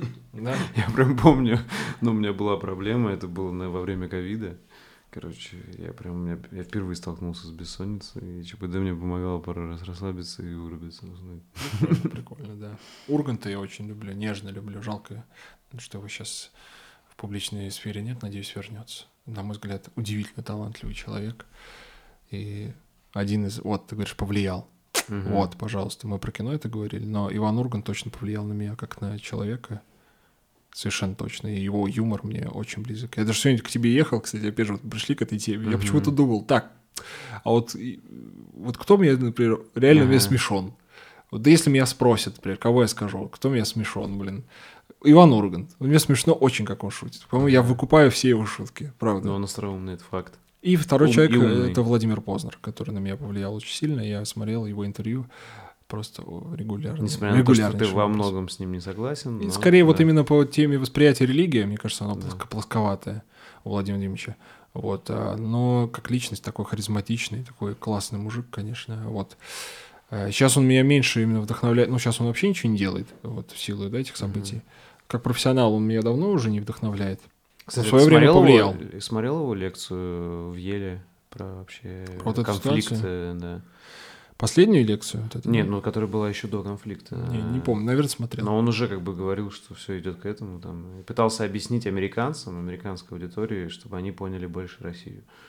Да, я знаю. Ну, возможно, это просто инерция его со- советской какой-то роли, которую он выполнял, как он сам говорит, пропагандистской. Возможно, он просто сейчас по инерции делает то же самое.